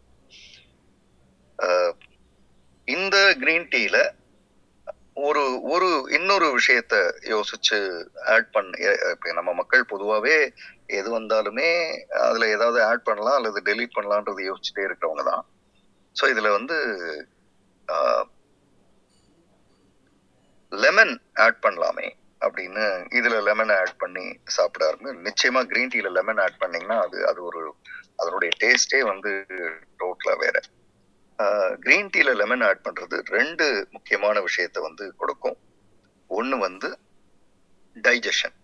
ஒருவேளை நீங்கள் சாப்பிட்ட உணவு சரியான உணவாக இல்லாத பட்சத்தில் அல்லது கடினத்தன்மையான உணவாக இருக்கும் பட்சத்தில், நான் வேற மாதிரி சொல்வேன், எந்த உணவு சாப்பிட்டாலுமே 1 கப் கிரீன் டீன்றது வந்து இந்த உணவுக்கு பிறகு நம்ம வயிறு சில அன்னெசரி இயக்கங்கள் எல்லாம் அது எதிர்கொள்ளும். நீங்க பாத்தீங்கன்னா தெரியும், உங்க உணவு வந்து சரியா இல்லைன்னா வயிறு வந்து லேசா நீங்க ஃபீல் பண்ண மாட்டீங்க, ஒரு அரை கிலோ கல்லை கட்டி தூக்கிட்டு போற மாதிரி இருக்கும். இந்த விஷயங்களை அனைத்தையுமே வந்து கிரீன் டீ, நார்மல் கிரீன் டீயே சரிபடுத்தும். பட் அதுல லெமன் ஆட் பண்றது வந்து அந்த டைஜஷன் விஷயத்த கொஞ்சம் ஸ்பீடப் பண்ணும். அதே சமயத்துல skin clarity plus hair growth, இது 2மே வந்து லெமன் ஆட் பண்றதுனால இன்னும் பெட்டரா வந்து ஆகும் அப்படின்னு சொல்லப்படுது. ரைட், இதெல்லாம் இப்போ கிரீன் டீ பற்றி எனக்கு தெரிந்த அளவுக்கான விஷயங்கள். இன்னமுமே நிறைய விஷயங்கள் இருக்கு, பேசணும்னா நிறைய சொல்லலாம். ஆனா நான் ஒரு குறிப்பிட்ட பகுதியாக பிரிச்சு பண்றதுனால இப்போதைக்கு இந்த தகவல்கள் வரப்போதும் நான் நினைக்கிறேன். சுகரை ஸ்டாப் பண்ணவங்க அதோட நிறுத்திட்டோம், சுகரை ஸ்டாப் பண்ணிட்டேன் அதுவே எனக்கு பெரிய நல்ல விஷயம் அப்படின்னு நினைக்கிறவங்களுக்கு இந்த எக்ஸ்ட்ரா பெனிஃபிட்ஸ் எல்லாம் கிடைக்காம போயிடும். நீங்க வந்து உடல்ல தேவையற்ற குப்பை கொட்டுறதை நிறுத்திட்டீங்க, அதை வந்து சக்சஸ் நினைக்கிறீங்க சுகரை ஸ்டாப் பண்ணது. பட் நான் வேற ஒண்ணு சொல்றேன், தேவையற்ற குப்பையை கொட்டுறதுக்கு இன்னைக்கு நிறுத்திட்டீங்க, இனிமே தேவையற்ற குப்பை உடம்புக்குள்ள வராது, தட்ஸ் ஃபைன். பட் ஏற்கனவே கொட்டினதெல்லாம் அங்க உள்ள வந்து பேட் செல்ஸா தேவையற்றதா தானே செட்டில் ஆயிருக்கு, அதை கிளீன் பண்ற வேலையை யார் பண்றது? ஸோ அந்த கிளீனிங் பண்ற வேலை, இன்டர்னல் கிளீனிங்கை வந்து, அதுவும் குறிப்பா ஆர்கன்ஸ்ல கிளீனிங் வேலையை பண்றது வந்து அதை அழகா சிறப்பா செய்யற ஒரு ஏஜென்ட் வந்து கிரீன். ஸோ இன்னையில இருந்து அந்த கிரீன் டீயை நீங்க ஸ்டார்ட் பண்ணலாம். கிரீன் டீயினுடைய இன்னும் ஒரே ஒரு விஷயத்த மட்டும் நான் ஆட் பண்ணணும்னு நினைக்கிறேன். இப்போ சில நேரங்கள்ல வந்து நம்ம வந்து அதாவது வேலை பார்த்துட்டே இருப்போம், தண்ணி குடிக்காம விட்டுருவோம். அதனால உடல்ல வந்து அந்த நீர்த்தன்மை அப்படின்னு சொல்றது வந்து கொஞ்சம் குறைஞ்சு ஒரு மாதிரி ட்ரையா ஃபீல் பண்ணுவோம். அஃப்கோர்ஸ் நமக்கு தாகம் எடுக்கிறதே அந்த நேரத்தில் தான். நம்ம தாகத்தை பொருட்படுத்த மாட்டோம், தள்ளி போடுவோம். தண்ணி இருந்தா குடிப்போம், இல்லைன்னா அப்புறம் குடிச்சுக்கலாம்னு தள்ளி போட்டு ஏதோ பண்ணிட்டு இருப்போம்.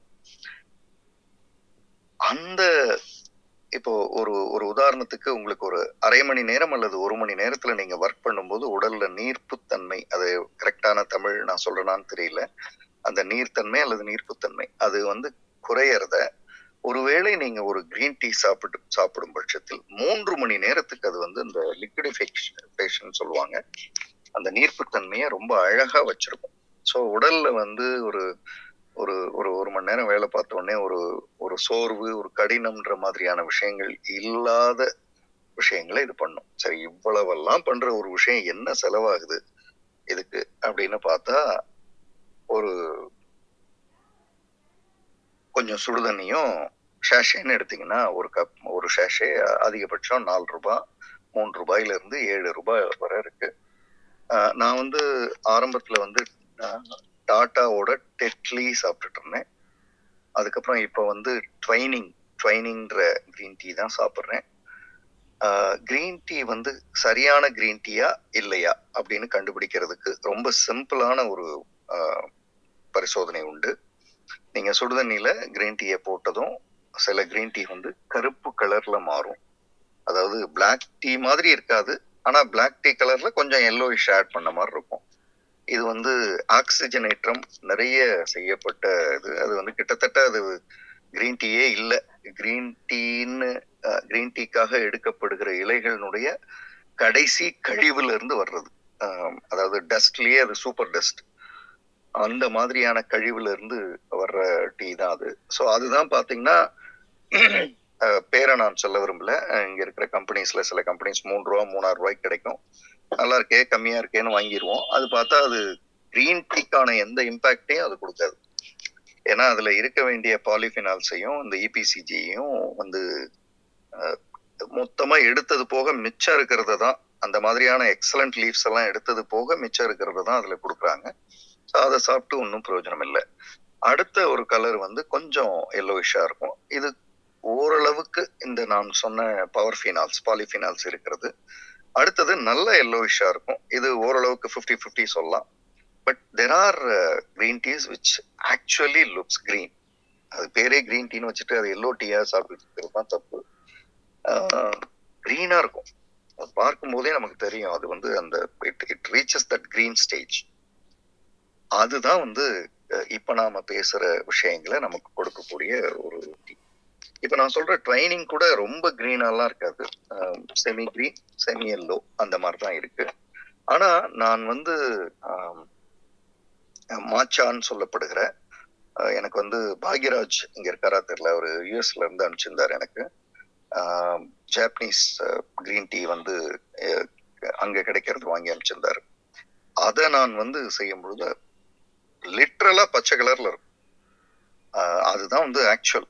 ஸோ நான் அது வீட்டில் இருக்கும் பொழுது நிச்சயமா நான் அதுதான் சாப்பிடுவேன். அந்த பச்சை கலர்ல இருக்கிறத சாப்பிடும் பொழுதும் இந்த ட்ரைனிங் சாப்பிடும் பொழுதுமே ஒரு மைன்யூட் அந்த டிஃப்ரென்ஸ் வந்து என்னால உணர முடியும். ரைட், இப்போ வந்து நான் கிரீன் டீ சம்பந்தமான விஷயங்களை பேசி முடிச்சிருக்கேன். இப்போ பார்ட் 2, இதனுடைய எப்படி இதை வந்து சாப்பிடணும். எனக்கு ஒருத்தங்க கேள்வி கேட்டப்போ பரத் ஏதோ சொல்ல விரும்புறாரு. சொல்லலாம் பரத். இல்லை, இப்போ ப்ரொஃபைல் நான் பேசுறது கேட்குதா?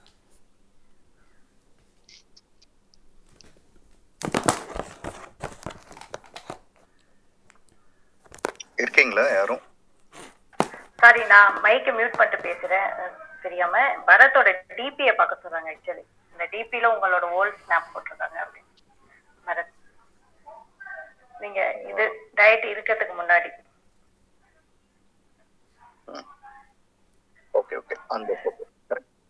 அந்த போட்டோவும் என்னோட போட்டோவும் பாத்தீங்கன்னா தெரியும். ஜெய், நான் வச்சிருக்கேன் பாருங்க. ஒண்ணு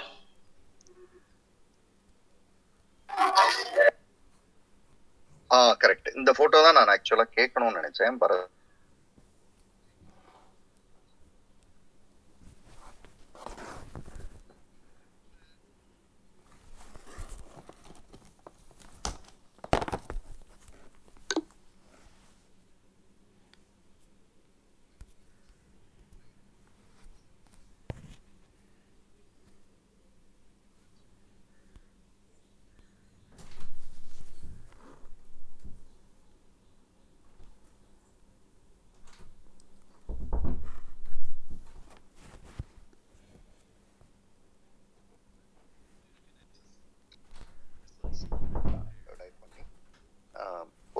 1000 எக்ஸ்ட்ரா ஜிம்முக்கு நான் போகல.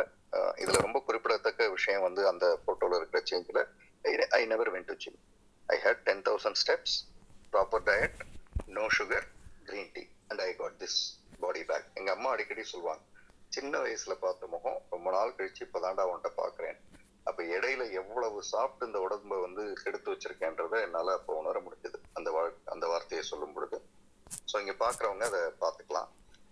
இப்போது இந்த க்ரீன் டீயை வந்து சாப்பிட்றத பொறுத்து சொல்லும் பொழுது, நான் வேறவரை இப்போ என்னோட காரில் வந்து கெட்டில் இருக்கும், அப்புறம் இந்த ஃப்ளாஸ்க், ஹாட் வாட்டரை வச்சிருக்கிற ஃப்ளாஸ்க், அது நல்ல ஒரு 1.5 liters வச்சிருக்கிறது, அந்த பெரிய மாடல், அதுதான் நான் வாங்கியிருப்பேன். என் கூட டிராவல் பண்றவங்களுக்கு தெரியும், இங்கே தீராவுலா வந்தவங்களுக்கு தெரியும், என்னோட கார்ல எப்பவுமே அது இருக்கும்.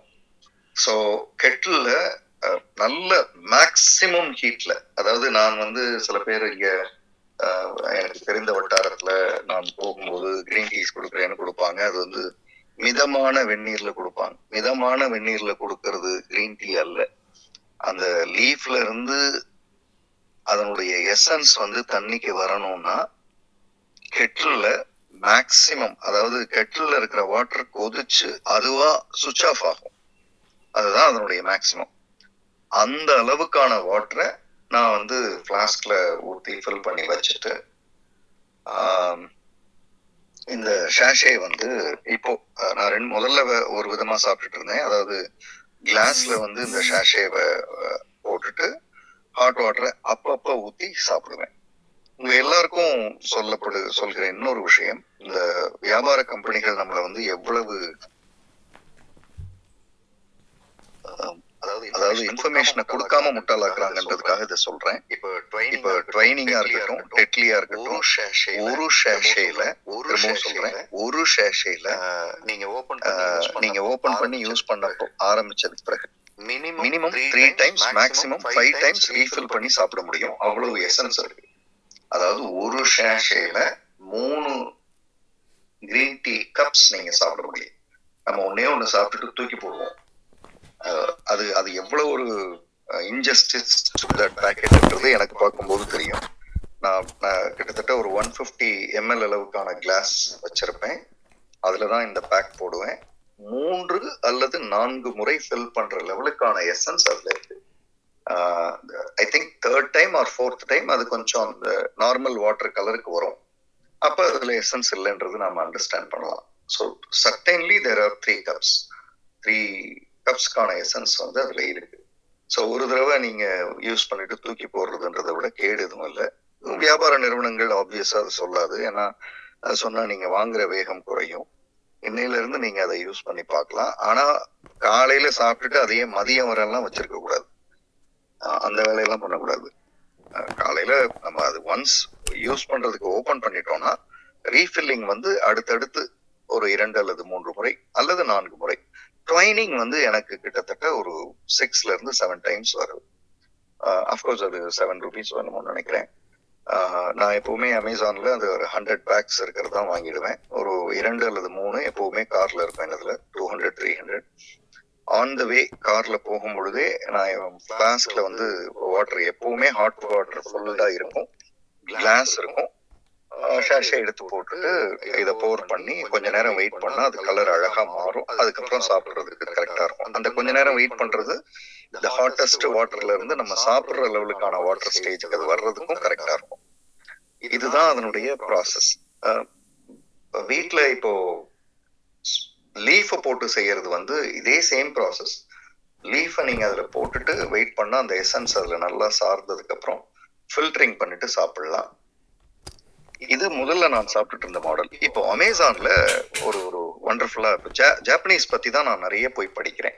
ஜாப்பனீஸோட வீடுகள்ல இப்ப நம்ம வீட்டுல டீ பாயிண்ட் ஒன்று சொல்லுவோம், அதாவது வீட்டுக்கு வந்தாங்கன்னா அந்த சோஃபா இருக்கும், சோஃபாவுக்கு முன்னாடி ஒரு டேபிள் வச்சிருப்போம். அந்த டேபிள் ஏதாவது வர்றவங்க வச்சுக்கிறதுக்கு, பொருள் வைக்கிறதுக்கு அப்படின்னு இருக்கும். ஜாப்பனீஸோட பழங்காலத்து வீடுகள், இப்ப இருக்கிற வீடுகள்ல அதை நவீனமா பண்ணியிருக்காங்க. பழங்காலத்து வீடுகள்ல அந்த முன்னாடி இருக்கிற டேபிளுக்கு நடுவுல ஒரு சின்ன அடுப்பு இருக்கும், அதுல ஃப்ளேம் எரிஞ்சிட்டு இருக்கும். ஸோ அங்க எப்படின்னா, நீங்க உங்களுக்கு கிரீன் டீ கொடுப்பாங்க. நீங்கள் கிரீன் டீ சாப்பிட்டுட்டு அது மேலே தான் வைப்பீங்க, அதாவது அந்த ஃப்ளேம் மேலே தான் வைப்பீங்க. 2 burner 3 burner இருக்கும், அது மேலே தான் வைப்பீங்க. வச்சா அது வந்து அது திரும்பவும் ஹீட் ஆகிட்டு இருக்கும், திரும்பவும் வந்து அந்த எசன்ஸ் வந்து அதில் ஆட் ஆகிட்டு இருக்கும். இப்படி தான் அது வந்து அவங்க சாப்பிட்ற ஸ்டைல். அதில் அமேசானில் வந்து இப்போது இந்த மாதிரி நீங்கள் ஹீட் பண்ணிக்கலான்ற மாதிரியே கிளாஸஸ் வருது, அல்லது ஒரு பவுல் மாதிரியான ஒரு கிளாஸ் வருது. நான் முடிஞ்ச குரூப்பில் அந்த பிக்சர்ஸ் போடுறேன், இதனுடைய ஃபோட்டோ எடுத்து போடுறேன். அந்த அதில் வந்து இந்த சேஷேவை போட்டுட்டு அதில் நான் ஹாட் வாட்டரை ஃபில் பண்ணிட்டேன்னா அது வந்து ஒரு ஆஃப்டர்நூன் வரை, காலையில் நான் ஃபில் பண்ணேன்னா ஐ திங்க் அது ஒரு 3 hours 4 hours வரை அந்த எசன்ஸ் இந்த ஹாட் வாட்டருக்கும் அதுக்கும் நல்ல எக்ஸலண்ட்டாக வந்துடும். மேலே ஃபில்டர் மாதிரி இருக்கும். ஸோ நீங்கள் சாய்ச்சி அந்த கப்பை சாய்ச்சி ஊற்றும் போது ஒன்லி அந்த வாட்டர் மட்டும் வெளியில் வரும், சேஷே உள்ளே இருக்கும், ஃபில்டர் பண்ணிக்கோ. அந்த மாதிரியான ஒரு சின்ன சிஸ்டம் இது. ஸோ அதில் அந்த எசன்ஸை வந்து 200 ml கிளாஸில் ஒரு 50 ml வரை ஆட் பண்ணிவிட்டு தென் 150 ml அல்லது 100 ml வரை ஹாட் வாட்டரை போர் பண்ணி சாப்பிட்றது தான் இப்போ லேட்டஸ்ட்டாக நான் பண்ணிகிட்ருக்கிறது, which is very very handy. அதனால் ட்ராவல்லலாம் எனக்கு இன்னும் அதில் போட்டு வச்சுட்டு இப்போ நான் செஷன் பண்ணுவேன், கார்பரேட்டுக்கு ட்ரைனிங் பண்ணும் பொழுது அந்த டேபிளில் இதை பண்ணிவிட்டு நான் பண்ணுவேன். அப்பப்போ நான் நடக்கும் பொழுது போய் எடுத்து சாப்பிட்டுட்டு போர் பண்ணி சாப்பிட்டுட்டு வர்றதுக்கு கரெக்டாக இருக்கும் எனக்கு. This is one way of doing it. ஆனால் நிறைய பேர் நான் பார்க்குறேன், ரொம்ப ஆச்சரியமாக இருக்குது. ஒருத்தங்க என்கிட்ட கேட்டாங்க, க்ரீன் டீ போட்டு ஃப்ரிட்ஜில் வச்சுட்டு அப்பப்போ எடுத்து சுட வச்சு சாப்பிடுவேன். அதெல்லாம் வந்து கொடுமையிலும் கொடுமை. நம்ம வந்து ஒரு நல்ல விஷயத்த எப்படியெல்லாம் யூஸ் பண்ணக்கூடாதோ அப்படியெல்லாம் பண்ணிவிடுவோம். க்ரீன் டீயை பொறுத்தளவு then and there it has to be use பண்ணால் அப்போவே அப்படின்றது தான் அதுக்கான கரெக்டான ஒரு மெத்தடாலஜி. தென் இது இல்லாமல் ட்ராவலில் நிறைய சுவையான சம்பவங்கள் நடந்தது உண்டு. ஈவன் செஷன்லேயே நான் 5 PM லைவ் பண்ணும்போது அதை பார்த்துட்டு இருந்த ஆடியன்ஸோட அவரோட ஃப்ரெண்டு வந்து கேட்டிருக்காரு, என்ன அவங்களால நல்லா பேசுகிறாரு, ஆனால் எப்போ பார்த்தாலும் அவ்வளோ ட்ரிங்க் சாப்பிட்டோம், நல்லா நிதானமாக பேசுகிறாரு அப்படின்னு. ஸோ பார்வையில் வந்து நம்ம வந்து இப்போ ஹைவேயில் போகும்போது காரில் யாராவது எல்லோ கலரில் க்ரீன் கலரில் ஒரு மாதிரி ஒரு கிளாஸ் வச்சுட்டு சாப்பிட்டு இருந்தாங்கன்னா நம்ம நேச்சுரலாக நினைக்கிறது வந்து ஆல்கஹால் நினைக்கிறோம். Things are changing now, people have started taking green tea on the way. இப்போ நான் இன்னைக்கு இந்த செஷனை முடிச்சுட்டு மதுரை போகிறேன். என்னோட காரில் வந்து கிளாஸ் ஃபுல்லாக ஒரு 1.5 liters அளவுக்கு ஹாட் வாட்டர். நல்ல எங்கள் அம்மா கிட்ட நான் அடிக்கடி சொல்கிறது, மேக்ஸிமம் எவ்வளோ கொதிக்க முடியுமோ அவ்வளோ கொதிச்சு அதில் ஊற்றுவான். அவன் கொதிக்க கொதிக்க கேட்பான் அப்படின்னு வாங்க சிரிச்சுக்கிட்டு. ஸோ அந்த அளவுக்கு அது அதில் ஃபில்லிங்காக ஒன்று இருக்கும். அப்புறம் வந்து என்னோட கிளாஸ் இருக்கும், அதுக்கப்புறம் அந்த க்ரீன் டீ பேக்கெட்ஸ் இருக்கும். மோஸ்ட்லி நான் காஃபி சாப்பிட்றது, அங்கே போகிறது, இங்கே போகிறதுலாம் பண்ணுறது இல்லை. அது வந்து ரொம்ப ரேராக தான் கடைகள்னு வச்சுக்குவேன். மோஸ்ட்லி நான் கார் நிறுத்தினேன்னா அது இண்டிவிஜுவல் டிரைவ், என் சார்ந்த டிரைவ்னு வரும்பொழுது நிறுத்திட்டு I will choose a nice location, I will sit there, pour this hot water, இதை வந்து க்ரீன் டீ சேஷே வந்து அதில் போட்டுருவேன். ஒரு 5 minutes 6 minutes அது அழகாக மெர்ஜ் ஆகி அந்த எசன்ஸ்லாம் வந்ததுக்கப்புறம் அதை சாப்பிடுவேன். மோஸ்ட்லி என்னோட ரைட்டப்ஸ், நான் எஃபியில் எழுதுகிற ரைட்டப்ஸ்லாம் அந்த மாதிரி உட்கார் அதுக்காக வெயிட் பண்ணும்போது எழுதுறது தான். So this is how I take it வேற வரைக்கும். இன்றைக்கும் யாராவது எங்கேயாவது போனால் காஃபி சாப்பிட்றீங்களா அப்படின்னு கேட்டால் க்ரீன் டீ இருக்கா, இருந்தால் எனக்கு க்ரீன் டீ கொடுங்க, இல்லைன்னா ஹாட் வாட்டர் கொடுங்க, மோர் தென் எனஃப் அப்படின்றது தான் என்னுடைய பெரிய லஞ்ச். அதை கொடுக்கணும் இதை கொடுக்கணுன்றத விட 2 green tea கொடுத்தா அவன் உடம்புல தேவையில்லாமல் இருக்கிறத அவனே சாப்பிட்டுக்கிறதுக்கான வேலையை வந்து நீங்கள் கொடுக்குறீங்கன்னு அர்த்தம், அதாவது அந்த மனுஷனுக்கு சப்போர்ட் பண்ணுறீங்கன்னு அர்த்தம். ஸோ அது மாதிரியும் நம்ம பண்ணலாம். ஐ திங்க் இதோட இந்த ப்ரெசன்டேஷனை நான் முடிக்கிறேன். இப்போது கேள்வி பதில் பகுதிக்கு போகலாம். இந்த கேள்வி பதில் பகுதியில் நான் 2 விஷயமா உங்களுக்கு சொல்ல விரும்புகிறேன். அதாவது சுகர் பற்றி நீங்கள் டவுட்ஸ் கேட்டிங்கன்னா நிச்சயமாக நீங்கள் அந்த ப்ரீவியஸ் ஆடியோவை கேட்காம இங்கே கேட்டிங்கன்னா நான் பேசணுன்னா அதுக்கு ரொம்ப டைம் எடுக்கும்.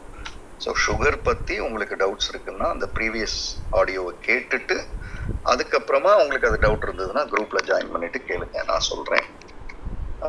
சுகர் நான் ஏற்கனவே ஃபாலோ பண்ணுறேன், 21 days கிராஸ் பண்ணிட்டேன். இப்போ வந்து க்ரீன் டீ ஸ்டார்ட் பண்ணுறேன். இப்போ எனக்கு இந்த டவுட்ஸ்லாம் வருது அப்படின்றது ஏதாவது இருந்தால் கேளுங்க. ஸ்ட்ரெயிட்டாக க்ரீன் டீ பற்றிய டவுட்ஸ் இருந்தால் எப்படி இருக்குன்னு கேளுங்க.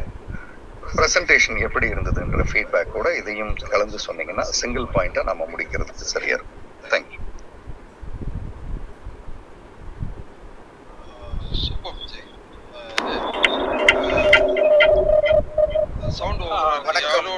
நான் ஒரு கருத்துல சொல்லிடுறேன்.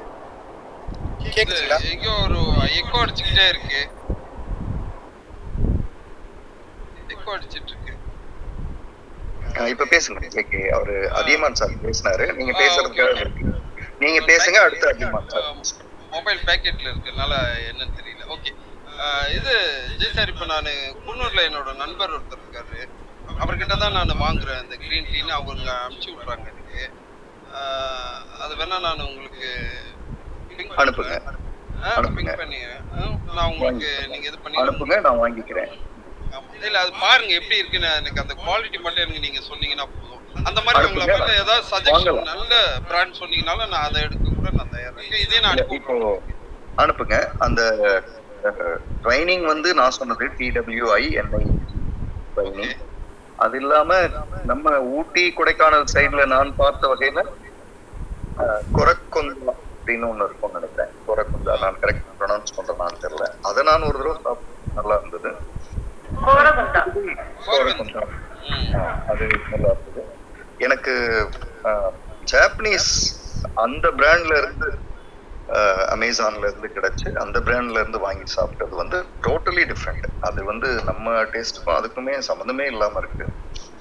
ஆனா இங்க இருக்கிறது நீங்க அந்த இதை பண்ணுங்க. நான் எந்த கிரீன் டீயா இருந்தாலும் அதை சாப்பிட்டு பார்க்கணும்னு ஆசைப்படுறாள். ஏன்னா அது அதுல மேக்சிமம் டெப்த் டிராவல் பண்ணணும்னு போது அதை பத்தி இன்னும் சரியோ தப்போ அதை தெரிஞ்சுக்கணும்னு நினைக்கிறேன். அதனால நீங்க அனுப்புங்க, நான் சாப்பிட்டுட்டு உங்களுக்கு சொல்லிடுறேன்.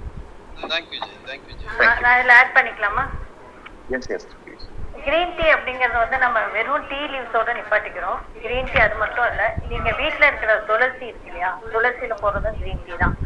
ஏன்னா அதில் எல்லா கிரீன் டீம்லையும் ஒரு இம்பார்ட்டன்ட் ஒரு சத்து இருக்குது. அது என்னென்னா பைட்டோ நியூட்ரியன்ஸ் அப்படிம்போம். பைட்டோ நியூட்ரியன்ஸ் என்ன பண்ணும் அப்படின்னா நம்ம உடம்புல வந்து ஆன்டி ஏஜிங் அப்படிங்கிற ஒரு விஷயத்தை ரொம்ப அழகாக பண்ணும். ஸோ நீங்கள் எந்த ஃபுட்டில் இருக்கிற கலரும், அதுவும் முக்கியமாக பச்சை கலர் என்ன பண்ணும் அப்படிங்கிறப்ப நம்மளோட வயசை குறைக்கக்கூடிய விஷயங்கள் என்ன. உங்களுக்கு வந்து என்ன செல் டேமேஜ் ஆகிறதுல இல்லை அதில் மால் ஃபங்க்ஷன் ஆகிறதுல தான் நம்மளுக்கு கேன்சர் மாதிரியான ஏஜிங் மாதிரியான இஷ்யூஸ்லாம் வருது. அதை குறைக்கக்கூடிய விஷயங்கள் வந்து பைட்டோநியூட்ரியன்ஸில் இருக்குது. விட்டமின் பைட்டோநியூட்ரியன்ஸ் பற்றி நிறைய ஆராய்ச்சிகள் இப்போ புதுசாக நிறையா வந்திருக்கு. ஸோ நான் என்னோட டயட் சிஸ்டமில் வந்து நிறைய பைட்டோநியூட்ரியன்ஸ் இருக்கிற மாதிரி தான் நான் பார்த்துருக்கேன். ஸோ அது வந்து ரொம்ப முக்கியம். நீங்கள் கிரீன் டீ கிடைக்கலையா, வீட்டில் வாசலில் கொய்யா இலை இருக்கா அதை பறித்து போடலாம். வீட்டில் துளசி செடி இருக்கா அதை பறித்து போடலாம். அந்த காலத்தில் நம்ம கஷாயம் அப்படின்னு நம்ம நிறைய பிடிச்சிருக்கோம். ஆடுதோட இலையில கஷாயம் குடிச்சா சளி குறையுது அப்படின்னு அன்னைக்கு ஒரு சித்தா டாக்டர் சொல்லிட்டு இருந்தாங்க. இது எல்லாமே கிரீன் டீயோட வருஷம் தான். இது வந்து இந்த இலை அப்படிங்கிறப்ப நீங்கள் வந்து நான் டீ ஃபர்ஸ்ட் எங்கே வந்து ஊட்டி சைடோ மூணார் சைடோ போனேன் அப்படின்னா அங்கே வந்து பெரிய இலைய காய வச்சு சுருட்டி வச்சுருப்பாங்க. அதுல எந்த ஒரு ப்ராசஸிங்கும் இருக்காது. நீங்க பேக்கெட்ல வாங்குறது ப்ராசஸ்டு. நான் எப்போதுமே ப்ராசஸ் அப்படிங்கிறத நான் உடனடியாக அட்வைஸ் பண்ற பர்சன் கிடையாது. ஆனா இப்ப மாடர்ன் லைஃப் ஸ்டைல இது தேவலாம் அப்படிங்கிறனால தான் பேக்கெட் கிரீன் டீ போங்க அப்படின்னு நான் சொல்லுது. ஏன்னா காஃபி குடிக்கிறதுக்கு இது தேவலாம் அப்படிங்கிறதுனால தான். ஸோ அப்ப வந்து ப்ராசஸ் பண்ணப்படாத இலைகள் வந்து பெரிய, நீங்க அதை எடுத்தாலே நீங்க தண்ணியில ஊத்தினாலே அந்த இலையா மாறிடும், தேயிலையா மாறிடும். அதுதான் நான் வந்து பெஸ்டா வந்து நான் சொல்வேன். மாஷா டீ அப்படிம்பாங்க, அதுவும் ரொம்ப ரொம்ப நல்லது. ஆனால் நம்ம இந்தியாவில் அது அதிகம் பழக்கப்படாத ஒன்று. அது வந்து வெளிநாட்டுக்கு வந்த ஒன்று. கிரீன் டீ அப்படின்னு வரப்ப நீங்கள் சைனீஸ் ரெஸ்டாரண்ட்லாம் பார்த்தீங்க அப்படின்னா யூஎஸ்ல இருக்கவங்க எல்லாருக்குமே தெரியும், அவங்க பெரிய கெட்டில் வந்து கிரீன் டீ தான் தண்ணிக்கு பதிலாகவே கொடுப்பாங்க. அவங்களோட ஹெல்த் அப்படிங்கிறதும் நம்மளுக்கு நல்லா தெரியும். So thank you. இது வந்து என்னோட கிரீன் டீ ப்ராடக்ட் வைஸ் நான் சொல்வேன். Product wise No. 1, No. 2 அப்படின்னு பார்க்குறப்ப ஆர்கானிக் அவங்க துளசியோட கலப்பத்தி லீவ்ஸ் கிடைக்குது. அதுக்கப்புறம் ஸ்பின்னிங்ஸ், அந்த லிப்டன், இது எல்லாமே நல்ல கிரீன் டீ தான். இது ப்ராடக்ட் வைஸ் நான் லிஸ்ட் பண்ணி வச்சிருக்கேன் பர்சனலா. தேங்க்யூ ஸ்ரீதர். வணக்கம், பேசுறேன். ஒரு நிமிஷம் கேக்குதுங்களா? கேக்குதா அதிகமா சார்? சொல்லுங்க. கேக்குது சார், கேக்கு சார். இன்னைக்கு ஜே சொன்ன செய்திகள் எல்லாம் வந்து ரொம்ப தமிழ்நாட்டில் இந்த கூட்டம் இன்னைக்கு இந்த இதில் யாரெல்லாம் கலந்துகிட்டு இருக்கீங்களோ ஒரு நல்ல ஒரு விழிப்புணர்ச்சியை கூட்டக்கூடிய விழிப்புணர்ச்சியை ஏற்படுத்தக்கூடிய செஷன். அவர் கரெக்டாக அந்த நகர்வை பண்ணியிருக்காரு. அதாவது முதல்ல வந்து சுகர் ஃப்ரீயை முடிச்சுட்டு எல்லாரையும் அதுக்கு பழக்கிட்டு அதுக்கு அடுத்தது கிரீன் டீ அப்படிங்கிறது. முதல்லயே கிரீன் டீன்னு வந்துட்டு அதுக்கப்புறம் சுகர் ஃப்ரீ கொண்டு வந்தா கூட நல்லா இருந்திருக்காரு. ஸோ கரெக்டான நகர்வு நம்பர் ஒன்று. நம்பர் ரெண்டு, அவர் வந்து அவருடைய பரிமாணங்கள் அந்த ட்ரைகிளிசரைடு வந்து சேஞ்ச் ஆனது, H1BC அது வந்து ரெடியூஸ் ஆனது, இது எல்லாத்தையும் சொல்லும் போது அது வியப்பா இருந்தது எனக்கு. படிங்க படிங்க, ஏன்னா கொஞ்சம் இதுவா இருக்கும். HbA1c மட்டும் இல்லை, டோட்டல் கொலஸ்ட்ரால், அது எனக்கு பெரிய விஷயம் இல்லை. இது 233 என்னை பொறுத்த வரைக்கும் இது ஓகே அப்படின்னு நான் சொல்றாங்க. HbA1c 7+, TSH அப்படிங்கிற தைராய்டு வந்து 5.83, நான் நார்மல். விட்டமின் டி வந்து 11.80, எல்டிஎல் வந்து 173, லிப்போப்ரோட்டீன்லாம் ஹார்ட்டுக்கு எவ்வளோ டேஞ்சர் தெரியும், அதுவும் அப்நார்மல் 30+, 30.8, கிரியாட்டினின் லெவலும் ஜாஸ்தியாக இருந்தது, ஹோமோசிஸ்டின் லெவலும் ஜாஸ்தியாக இருந்தது, டிஎல்டிஎல்லாம் 69.1. இது எல்லாமே வந்து தேர்ட்ல வந்து ஹெச்பிஏ1சி நார்மல் ஆயிடுச்சு, டிஎஸ்ஹெச் நார்மல் ஆயிடுச்சு, அடுத்து லிப்போப்ரோட்டீன் கிரியாட்டினின் நார்மல் ஆயிடுச்சு, ஹோமோசிஸ்டின் நார்மல் ஆயிடுச்சு, டிஎல்டிஎல் அந்த இதெல்லாம் விட்டமின் டி எல்லாம் நார்மல் ஆகலை. இது எல்லாமே எஸ்பெஷலி HSCRP 5.17லேருந்து 1.57 ஃபிஃப்த் ரிப்போர்ட்ல நார்மல் ஆயிடுச்சு. மிச்ச எல்லாமே ரெட்லேருந்து நார்மல் வந்துச்சு. ஓகே, அதான் ரொம்ப உண்மையாலுமே வியப்பா இருக்கு. இதுக்கும் அதுக்கும் நம்ம லிங்க் இருக்குது அப்படிங்கிறது எனக்கு ரொம்ப ஒரு மகிழ்ச்சியாகவும் தான் இருக்கு. நான் வந்து நான் முதலே சொன்னேன், டீ காஃபி நான் குடிச்சதே கிடையாது. அப்புறம் இங்கே அமெரிக்காவில் வந்ததுக்கப்புறம் அதனால வந்து சர்க்கரை பயன்பாடுங்கிறது எனக்கு வந்து எப்பவுமே அறவே இல்லாம தான் இருந்தது. இங்கே அமெரிக்காவில் 2000ல் வந்தேன். வரும்போதெல்லாம் நீங்கள் பார்த்தீங்கன்னா அப்போவே இந்த கிரீன் டீங்கிற கான்செப்ட் இருக்கும். அது என்ன அது அப்படின்னு சொல்லிட்டு லெமன் ஃப்ளேவர், அந்த ஃப்ளேவர், நிறைய ஃப்ளேவரில் இருக்கும். நான் அதில் வந்து ஒன்னொன்னே நான் படித்து பார்த்துட்டு அந்த கிரீன் டீ அப்படிங்கிறத நான் வந்து வெறும் சுடு தண்ணியில் நல்லா கொதிக்க வச்சுருப்பாங்க. அது ஃப்ரீலி அவைலபிள் எவ்ரிவேர், கம்பெனியில் எல்லா இடத்துலையுமே. அதுல போட்டுட்டு ஒரு இதை போட்டு நான் குடிச்சிட்டு தான் இருப்பேன், இருக்கிறேன். இப்போ உங்ககிட்ட பேசிக்கிட்டே நான் ட்ரை பண்ணிட்டு இருக்கோம், குடிச்சிட்டு தான் போயிட்டு இருக்கேன், கிரீன் டீ குடிச்சிட்டு தான் போயிட்டு இருக்கேன். கிட்டத்தட்ட ஒரு 2 decades நான் வந்து பயன்பாட்டாளர். எக்ஸலன்ட். இந்த மாட்சாங்கிற நீங்க சொன்னீங்க பாத்தீங்கன்னா, அந்த பிராண்ட் நாங்க வந்து அவைலபிள். நீங்க ஜப்பானீஸ்ல இருந்து வரப்ப நல்ல இலைகள். அதுல வந்து நீங்க பாத்தீங்கன்னாக்கா உண்மையிலேயே வந்து அதுல நிறைய ப்ராசஸ்டு இருக்குது, நேச்சுரல்னு இருக்குது. ஸோ நான் வந்து கொஞ்சம் உங்களுக்கு டேஸ்ட் இருக்குதோ இல்லையோ, அவர் சொன்ன மாதிரி கலர் வந்து பச்சை கலர்ல இருக்கும். நீங்க சுடு தண்ணியில நல்லா கொதிக்கிற அதே ப்ராசஸ் தான். நான் வந்து எனக்கு நெக்ஸ்ட் வந்து பாயிலிங் பாயிண்ட்ல தண்ணி இருக்கணும், அதுல டிப் பண்ணி நான் வந்து அப்படியே சுட சுட எனக்கு குடிக்கணும். அப்பதான் எனக்கு வந்து அந்த ஒரு 2 நிமிஷம் 3 நிமிஷம் வச்சிங்கனாக்கா அதுல இருக்கிற எக்ஸ்ட்ராக்ட் ஃபுல்லா வந்துடும். அதை நான் வந்து குடிச்சிட்டு இருக்கிறேன். நீங்க சொன்ன அப்படி மார்னிங் ஒரு தடவை குடிப்பேன், அதுக்கப்புறமேல திரும்பி அதுலயே இன்னொரு தடவை தண்ணியை ஊற்றி அதை இன்னொரு தடவை குடிப்பேன். அப்ப செகண்ட் டைம் வந்து இன்னொரு சேஷாவை போட்டுட்டு ரெண்டாவது அதையும் ஆட் பண்ணி நான் குடிச்சிட்டு இருப்பேன். ஸோ இந்த மாதிரி நான் வந்து குடிச்சிட்டு இருக்கேன். அது ரியலி ஹாப்பி. இது வந்து இத்தனை பேருக்கு வந்து ஒரு பயனுள்ள தகவலை கரெக்டான தளத்துல இன்னைக்கு நீங்க பகிர்ந்து இருக்கிறது, இதனால நிறைய பேர் பயன் அடைவார்கள். அதாவது ஒரு ப்ராடக்ட் அப்படிங்கும்போது, ஒரு ப்ராசஸ் அப்படிங்கும்போது, அதனால என்ன உங்களுக்கு பயன் கிடைக்கும் அப்படிங்கிறதையும் சேர்த்து நீங்க சொன்னீங்க. நீங்க லிவிங் ப்ரூஃபா நீங்க உங்களுடைய எடுத்துக்காட்டுலாம் சொன்னது அது எல்லாருக்கும் ஒரு பயனுள்ளதா இருக்கும். நன்றி, உண்மையாலுமே ஒரு பயனுள்ள நிகழ்ச்சி, நல்லா பண்ணீங்க, வாழ்த்துக்கள் ஜெய். நன்றி. Thank you thank you Jai. எனக்கு ஒரு 2 கொஸ்டின் கேட்டிருக்காங்க, கேட்கிட்டுருமா? கேட்டுருங்க. என்னோட ஃபேஸ்புக் ஃப்ரெண்ட் அவங்க சிவ சப்பநாயகம் கீழே இருக்காங்க லிஸ்னரில். அவங்க கேட்டிருக்காங்க, க்ரீன் டீ ஆஃப்டர் ஃபுட் குடித்தா ஃபுட்டில் இருக்க நியூட்ரியன்ஸ் அப்சார்ப் பண்ணாதுன்னு கேள்விப்பட்டிருக்கேன். அதை பற்றி ஜெய் சார்கிட்ட கேளுங்க எனக்காகன்னு அனுப்பிச்சிருக்காங்க. ஒரு 45 minutesலேருந்து 1 hour முதல்ல பாடி அதுவாகவே அது டைஜஸ்ட் பண்ணுற விஷயத்த பண்ணுறதுக்கு அலோவ் பண்ணிவிடுங்க. நான் அலோவ் பண்ணிடுறேன். நம்ம இப்போ ஒரு நம்ம என்ன உணவு சாப்பிட்டாலும் அதை வந்து நொதிக்கிற அதை வந்து நமக்கு தேவையானதாக மாற்றுவதற்கான ஒரு சிஸ்டம் ஆல்ரெடி இருக்குது. அந்த சிஸ்டத்தை போய் நம்ம கொலாப்ஸ் பண்ண வேண்டியதில்லை.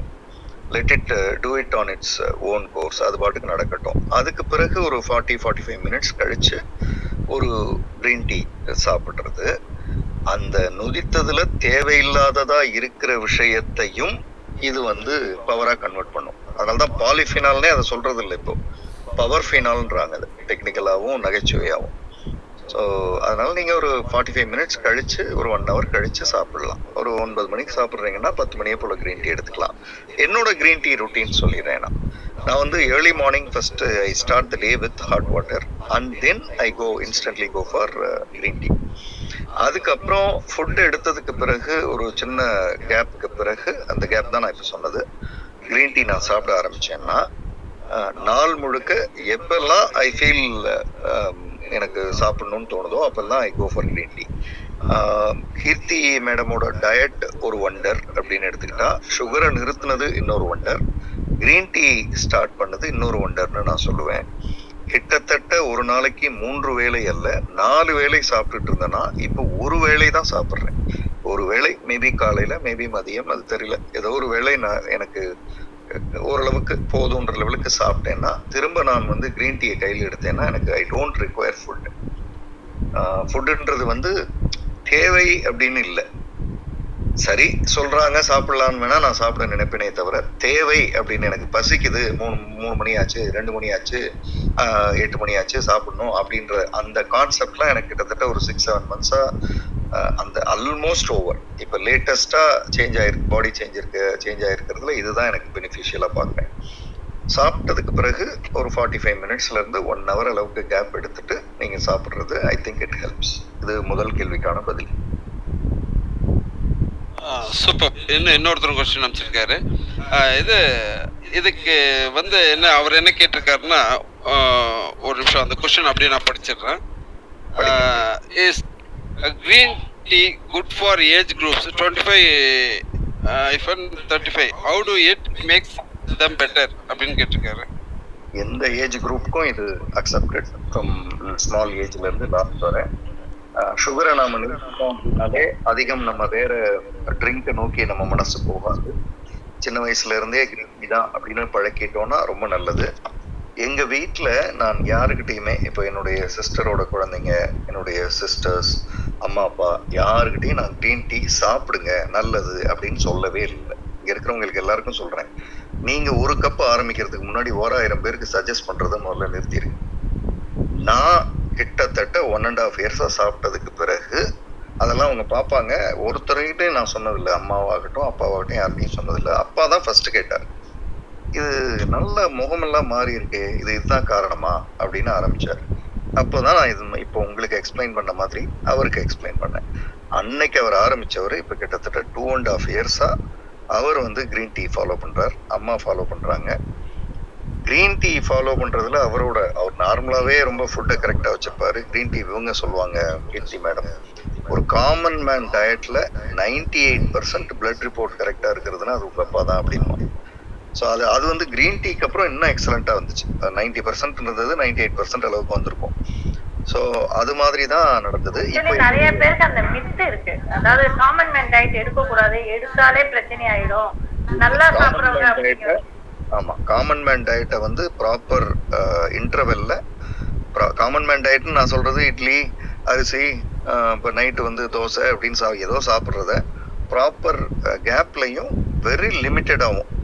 நான் அப்பா கிட்ட பார்த்து வியந்த ஒரு விஷயம் வந்து 3 தோசை சாப்பிட்டுட்டு இருந்தவர் 2.25 தோசை ஆக்கினார், அப்புறம் 2.5 தோசை ஆக்கினார், அப்புறம் 2.25 ஆக்கினார், இப்போ வந்து 1.5 வந்து நிற்கிறார். போதும், அந்த போதுன்ற மனசு வந்தால் காமன் மேன் டயட்டும் எக்ஸலண்ட் டயட் தான். எனிஹவ் அது ஒரு இன்னொரு டிஃப்ரெண்ட் டாபிக், அதுக்கப்புறம் வருவோம். சிஸ்டரோட பையன், அவன் வந்து நிதேஷ் அவன் பேர், அவன் ஒரு தடவை என்கிட்ட முதல் தடவை கேட்டான், மாமா நீங்கள் அந்த க்ரீன் டீன்னு ஒன்று சாப்பிட்றீங்கள அது என்னதுன்னு கேட்டான். அது கேட்குறதுக்கு 1.5 வருஷம் ஆச்சு. அதுவரை அவன் கண் முன்னாடி நான் சாப்பிட்டுட்டு தான் இருந்தேன். ஒரு நாளும் நான் அவனை சாப்பிடுதுன்னு சொல்லவே இல்லை. ஏன்னா நம்ம பண்ணுற பெரிய தப்பு, இப்போ நீங்கள் சுகரை நிறுத்தினதுனால வீட்டில் இருக்கிற எல்லாரும் நிறுத்தணும்னு நினைக்கிறத விட கொடுமை எதுவும் இல்லை. நீங்கள் நிறுத்திட்டீங்க, கொஞ்சம் அமைதியாக இருங்களேன். உங்கள் உடலில் வர்ற மாற்றம், நீங்கள் எவ்வளோ பேலன்ஸ் ஆகுறீங்க, உங்கள்கிட்ட பிபி இல்லை, உங்களோட ப்ராப்ளம்ஸ் நிறைய இருக்கிறது சரியாக இருக்குது அப்படின்னா அவங்களே கேட்பாங்க. நம்ம வந்து நமக்கு பக்கத்தில் இருக்கிறவங்களாச்சேன்னு சொல்லிடுவோம். அதனாலேயே எதிர்ப்பு தன்மை வந்துடும். இப்போ நான் என்னுடைய தங்கை மகன்கிட்ட வந்து இது சாப்பிடு நல்லதுன்னு சொல்லியிருந்தா அந்த ஒரு வார்த்தைக்காகவே அவன் வாழ்க்கை பூரா சாப்பிடாம கூட போயிடுவான். But he saw it, he was inspired by it and then he start. இப்போ நான் போனேன்னா அவன் வந்து மாமாவுக்கு கிரீன் டீ போடும்போது எனக்கும் கிரீன் டீ போடுங்கன்னு அப்படி தான் ஸ்டார்ட் பண்ணுறான். That's how we can bring it. So எந்த விதமான ஏஜுக்கும் இது சூட்டபிள். அதுக்கும் இதுக்கும் இந்த சம்பந்தமும் இல்லை. நான் பொதுவாக எந்த விதமான ஏஜுக்கு குழந்தை பிறந்தோடனே சக்கரை தண்ணியை கொடுக்குறோம். ஆனா கிரீன் டீ கெடுதல் அப்படின்னு நம்ம பேசுறோம். இல்ல, நான் இவங்கள்ட்ட கீர்த்தி அவங்கள்ட்ட பேசும்போது நகைச்சுவையா சொல்வதுண்டு, பெப்சி சாப்பிட்றோம், கோக் சாப்பிட்றோம், அப்பெல்லாம் இது உடம்புக்கு எவ்வளவு கெடுதல்னு நம்ம கேட்கறது இல்லை. கிரீன் டீ, டயட்டு, சுகரை நிறுத்துறது, பாதாம் எடுத்துக்கிறது அப்படின்னு இந்த பக்கம் வரும்போது தான் இது எவ்வளவு நல்லதுன்னு கேட்போம். சோ அது கொஞ்சம் சர்ப்ரைஸாவே இருக்கும் பப்ளிக்கோட பிஹேவியர். வாக்கிங் கேட்டி கேக்குறாங்களே, எது இவ்ளோ நடக்குங்க கஷ்டம்ல, அரங்கடி கால்லாம் தேஞ்சிர போகுது அப்படிங்கறாங்க. நம்ம एक्चुअली உட்கார்ந்து கேக்குறது இல்ல. ஆமா, உட்கார்ந்து இருக்கும்போது தேய்மா அப்படின்றது தான் கரெக்ட்டான வார்த்தை. பட் நம்ம அதுல பழகிட்டதனால இத வந்து அன்யூஷுவலா நினைக்கிறோம். green tea is good for all ages, no issues at all. அடுத்த கேள்வி, நமக்கு முக்கியமானவர் ஒருத்தர் கேட்டிருக்காரு. அது எப்படி இருங்க, அதாவது ஆல்கஹால் சாப்பிடும் போது கிரீன் டீ எடுத்தா வேலைக்கு ஆகுமான்னு சொல்லி ஒருத்தர் அனுப்பிச்சிருக்காரு. நம்ம டீம்ல ரொம்ப முக்கியமான மெம்பர் அவரு. அது எப்படின்னு சொல்லுங்க. ஒரு முதல்ல நம்ம சாம்பிளா இல்லாத ஒரு விஷயத்தை பத்தி நான் பேசுறது இல்லை. நான் அது அவருக்கு பதில் சொல்லணும்னா இந்த மாதிரி சாப்பிட்டு பார்த்து தான் சொல்லணும். ஆனா படிப்பக புத்தின்னு ஒண்ணு இருக்கு. அதுல வந்து முதல்ல ஆல்கஹால்ன்றது கேடு. ஒரு கேடை சாப்பிட்டுட்டு அதை சரி பண்றது என்ன புத்திசாலித்தனம்? நடந்து போகும்போது முள்ளு இருந்தா தாண்டி போகலாம், முள்ள தூக்கி குறுக்க போட்டுட்டு தாண்டுறது என்ன புத்திசாலித்தனம்னு கேட்பேன் நான். அதனால அது ஒரு கேடு. கேடை சாப்பிட்டுட்டு அப்புறம் அதை சரி பண்றதுக்கு வந்து கிரீன் டீ சாப்பிட்றதுக்கு, கேடை நிறுத்திட்டு கிரீன் டீ சாப்பிட்றது தானே கரெக்டா இருக்க முடியும். ப்ரோ கேட்டுங்க ப்ரோ, ஓகேங்களா? அதனாலதான் சொல்லல. ஒன்னு ஆட் பண்ணிடுறீங்க. யூஎஸ்ல வந்து பாத்தீங்கன்னாக்கா பார்ல வந்து ஐ டோன்ட் நோ, அது வந்து ஒரு காம்போ மாதிரி கொடுப்பாங்க. அதுல வந்து அந்த மாதிரி இந்த மாதிரி வாட்டரை மிக்ஸ் பண்ணி கொடுக்குறாங்க. அது தெரியல எனக்கு, அது என்ன பயன்னு தெரியாது. பட் அந்த மாதிரியும் கொடுக்குறாங்க. அது பயன்பாடு என்னன்னு எனக்கு தெரியாது. ஆனாக்கா அந்த மாதிரியும் கொடுக்குறாங்க. ஆல்கஹாலை பத்தியும் ஒரு மிஸ்கன்செப்ஷன் இருக்கு. Alcohol if it is properly கம்மியா ப்ராப்பரா லாங் டியூரேஷன்ஸ்ல எடுத்துக்கும் பொழுது அது இட் ஹெல்ப்ஸ் அப்படின்றது இருக்கு. ஜெய் சார், நம்ம வந்து ஜெய் சார் நான் சொல்றேன் சார், அதுக்கு ட்ரிபிள் எக்ஸ், அதாவது ஒரு எக்ஸ்ன்றது 10 ரோமன் லெட்டர்ல, ட்ரிபிள் எக்ஸ் 30 நாள், ரம்முக்கு ரெகுலர் யூஸ் மெடிசன், அதான் ரம். ட்ரிபிள் எக்ஸ் 30 நாளும் ரெகுலர் யூஸ் மெடிசன், அதுதான் ட்ரிபிள் எக்ஸ் ரம். ஆக்சுவலா நம்ம ஆளுங்க வந்து குடகுடமா குடிக்கிறாங்க. அதான் பெரிய ரிஸ்கா இருக்கு. நம்ம வந்து நமக்கு லிமிட் தெரியாது. நம்ம வந்து இன்ஸ்டன்ட்டா வந்து ப்ராப்ளம்ல இருந்து விட்டு மனநிலையில தான் அதை சாப்பிடுறோம். அதை சாப்பிட்டா எல்லா கவலையும் மறந்து தூங்கிடலான்றது தான் அதனுடைய பிரைமரி இன்டென்ஷன், வேற ஒன்றும் இல்லை. ஆமா, அச்சா சசி, டாக்டர் சசி சில கொஸ்டின்ஸ் கேட்கணுன்றாரு உங்ககிட்ட. கேட்க சசி கேளுங்க சசி நீங்க. Okay sir, thanks sir. Jai sir, நீங்கள் ரொம்ப நல்லா பொறுமையாக எல்லாத்துக்கும் நல்லா டிஸ்கிரைப் பண்ணி எல்லாத்தையும் சொல்லியிருந்தீங்க. எனக்கு வந்து இந்த க்ரீன் டீயில் வந்து சில இதுக்கு அது கெமிக்கல் நேம் ஃபஸ்ட்டு நீங்கள் ஸ்டார்ட் பண்ணும்போது சொல்லியிருந்தீங்க.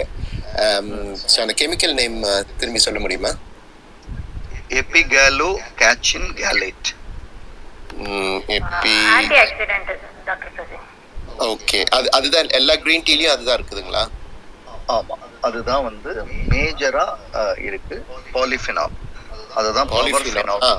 ஆமா, பாலிஃபினால் எனக்கு தெரியும். இந்த எபிகல்லோகேட்செட் சொன்னீங்க, epigallocatechin catechin gallate, CATECHIN catechin gallate, GALLATE.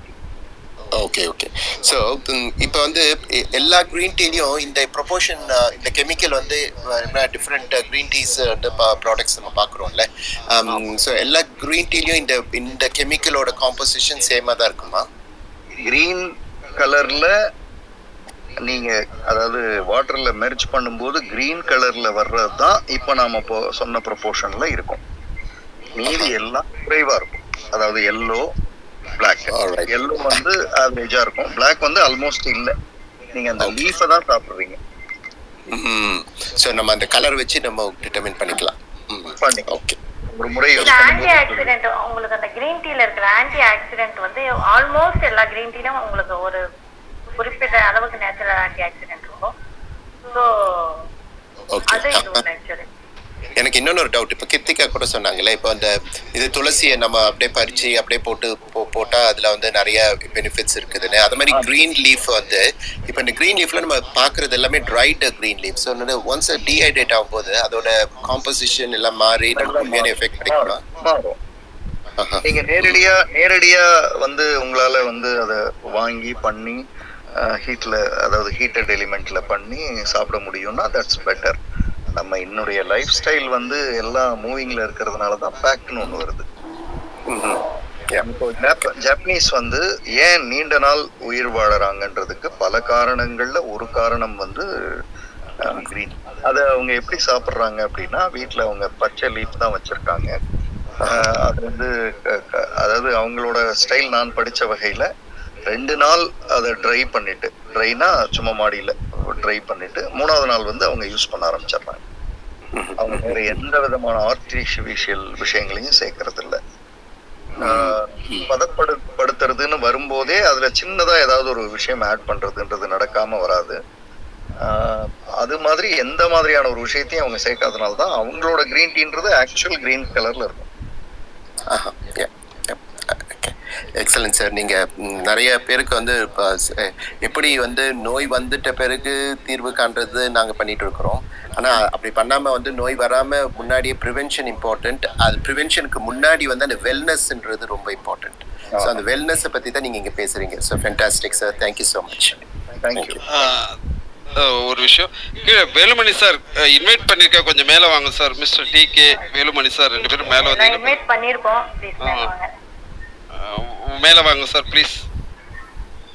Sir இன்னொருத்தவங்க கொஸ்டின் கேட்டிருக்காங்க. இது வெறும் காலையில் எழுந்துட்டதும் நம்ம சுடுதண்ணி நான் குடிக்கிற பழக்கம் இருக்குது, நான் அதுக்கு பதிலாக நான் க்ரீன் டீ எடுத்துக்கலாமான்னு சொல்லி கேட்டிருக்காங்க. ஃபஸ்ட்டு சுடுதண்ணி நானும் சொன்னேன். ஃபஸ்ட்டு சுடுதண்ணின்றது ஒரு நார்மல், நம்ம எனக்கு தெரிஞ்ச அறிவில் இரவு நாம் தூங்குறது கிட்டத்தட்ட ஒரு 6 hours அப்படின்னா 6 hours அந்த உடம்புல வந்து வாட்டர் அதனுடைய கண்டென்ட் வந்து கொஞ்சம் குறைந்திருக்கும். அதனால முதல்ல lubrication important. Whether it is normal water or hot water, whatever comfortable to you, அது வந்து ஃபர்ஸ்ட் எடுத்துக்கலாம். அதுக்கடுத்து கொஞ்சம் நேரம் கழிச்சு அதை எடுக்கலாம். ஃபர்ஸ்ட் ஒரு பேசிக் கிளென்சிங் வந்து நார்மல் வாட்டர்ல இருக்கிறது தான் பெட்டர். நம்ம நெக்ஸ்ட் வீக் வாட்டர் தெரப்பி பத்தி பேசுவோம். நம்ம இன்னொரு கொஸ்டின் வந்து டயட்னு அப்படின்னு சொல்லியிருக்கீங்க.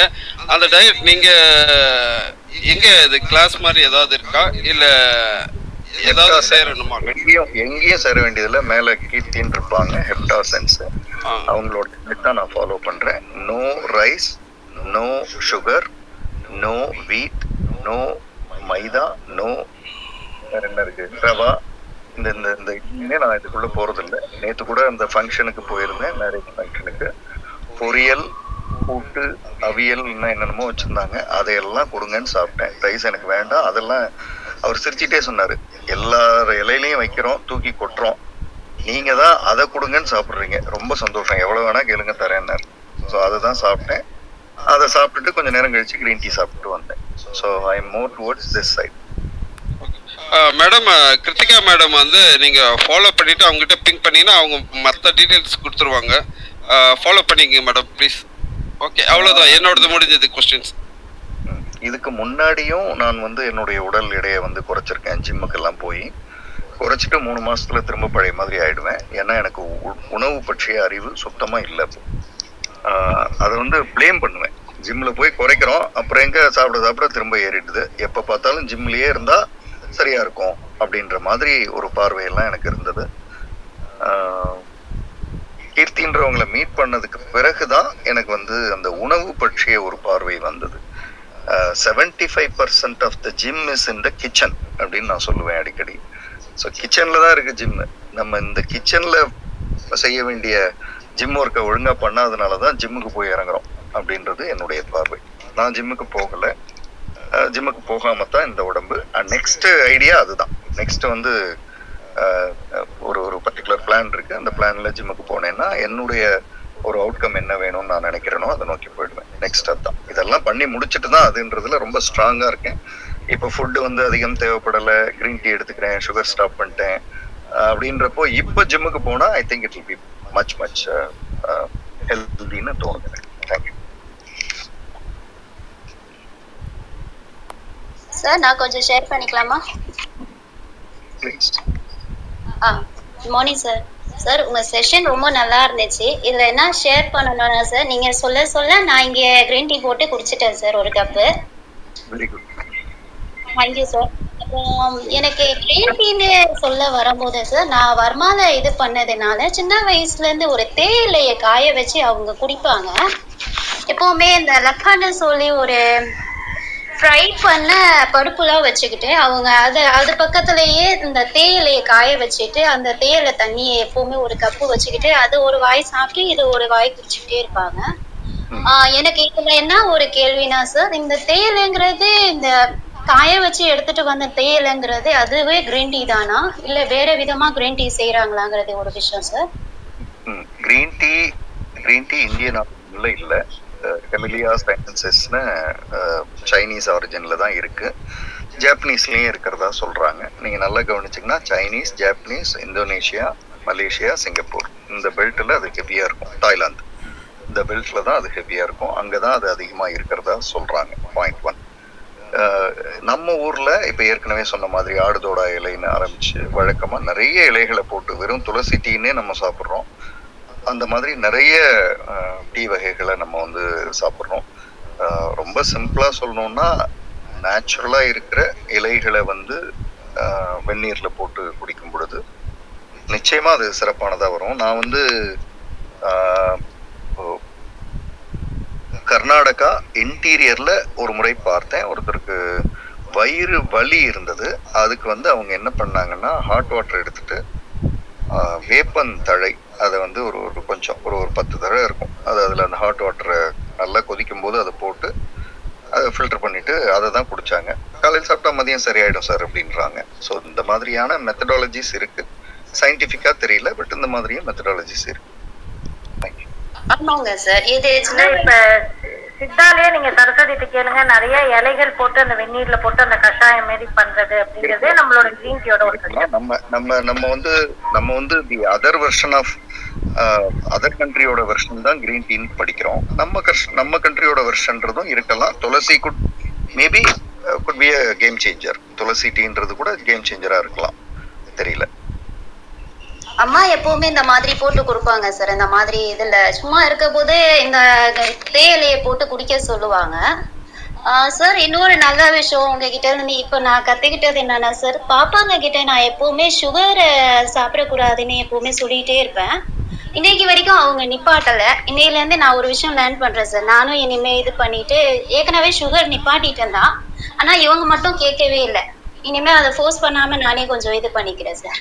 ஆமாம், நம்ம வந்து இங்கே இருக்கிற நான் என்னுடைய ஃபேமிலியில் நான் வந்து யாருக்கிட்டையும் நிறுத்துங்கன்னு சொல்லவே மாட்டேன். அதாவது நான் செய்கிறேன்றது அவங்களுக்கு தெரியும், ஏன் செய்கிறேன்றதை கூட கேட்கும்போது சொல்லிடுவேன். நீங்கள் ஸ்டார்ட் பண்ணுங்கள் நல்லதுன்னு சொல்ல மாட்டேன். நான் எனக்குள்ள மனசில் ஒரு கேள்வி வரும், நம்ம ஃபேமிலியில் இருக்கிறவங்க இன்னும் நம்மளை பார்த்து இன்ஸ்பயர் ஆகாத அளவுக்கு தான் நம்ம இதை ஃபாலோ பண்ணுறோமா? அப்போ இன்னும் நம்மக்கிட்ட நிறைய சேஞ்சஸ் வர வேண்டியிருக்கு. வந்தால் தான் பீப்புள் கேட்பாங்க, இன்ஸ்பயர் ஆவாங்க. அதனால் நம்ம அதை நோக்கி கவனம் செலுத்துவோன்னு தான் நான் இருப்பேன்.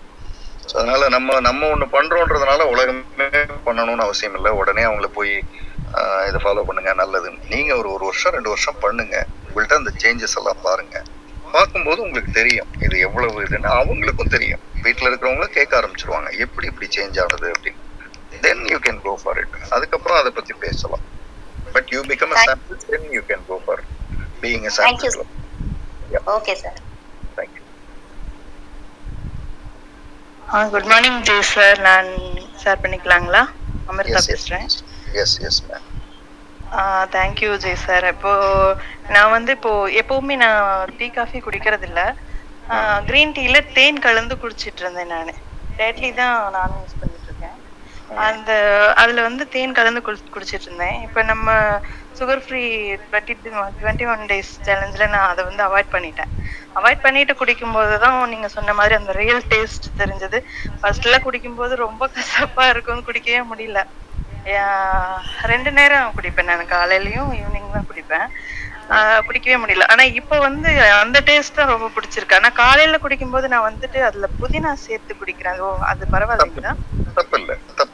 புதினா 2 லீஃப் போட்டுக்குவேன், போட்டு ஆமாம் நேச்சுரலான விஷயங்களை சேர்க்கறதுல இயற்கை வந்து ஒன்றுக்கு ஒன்று பெருசாக இடர்பாடோடு இருக்கிறது இல்லை. அதனால் அப்படி ஒன்றும் இருக்காது. இருந்தாலும் உங்களுக்கு உடனே அது உடலில் வந்து வித்தியாசங்களை காண்பிச்சிடும், உங்களால் உணர முடியாது சரியில்லையே அப்படின்னு. எனக்கு தெரிஞ்சு லெமனை ஆட் பண்ணுறதுனால, அதாவது நீங்கள் சொல்கிறது இன்னொன்று சொன்னீங்க, என்ன சொன்னீங்க, எது ஆட் பண்ணுறதா சொன்னீங்க? புதினா.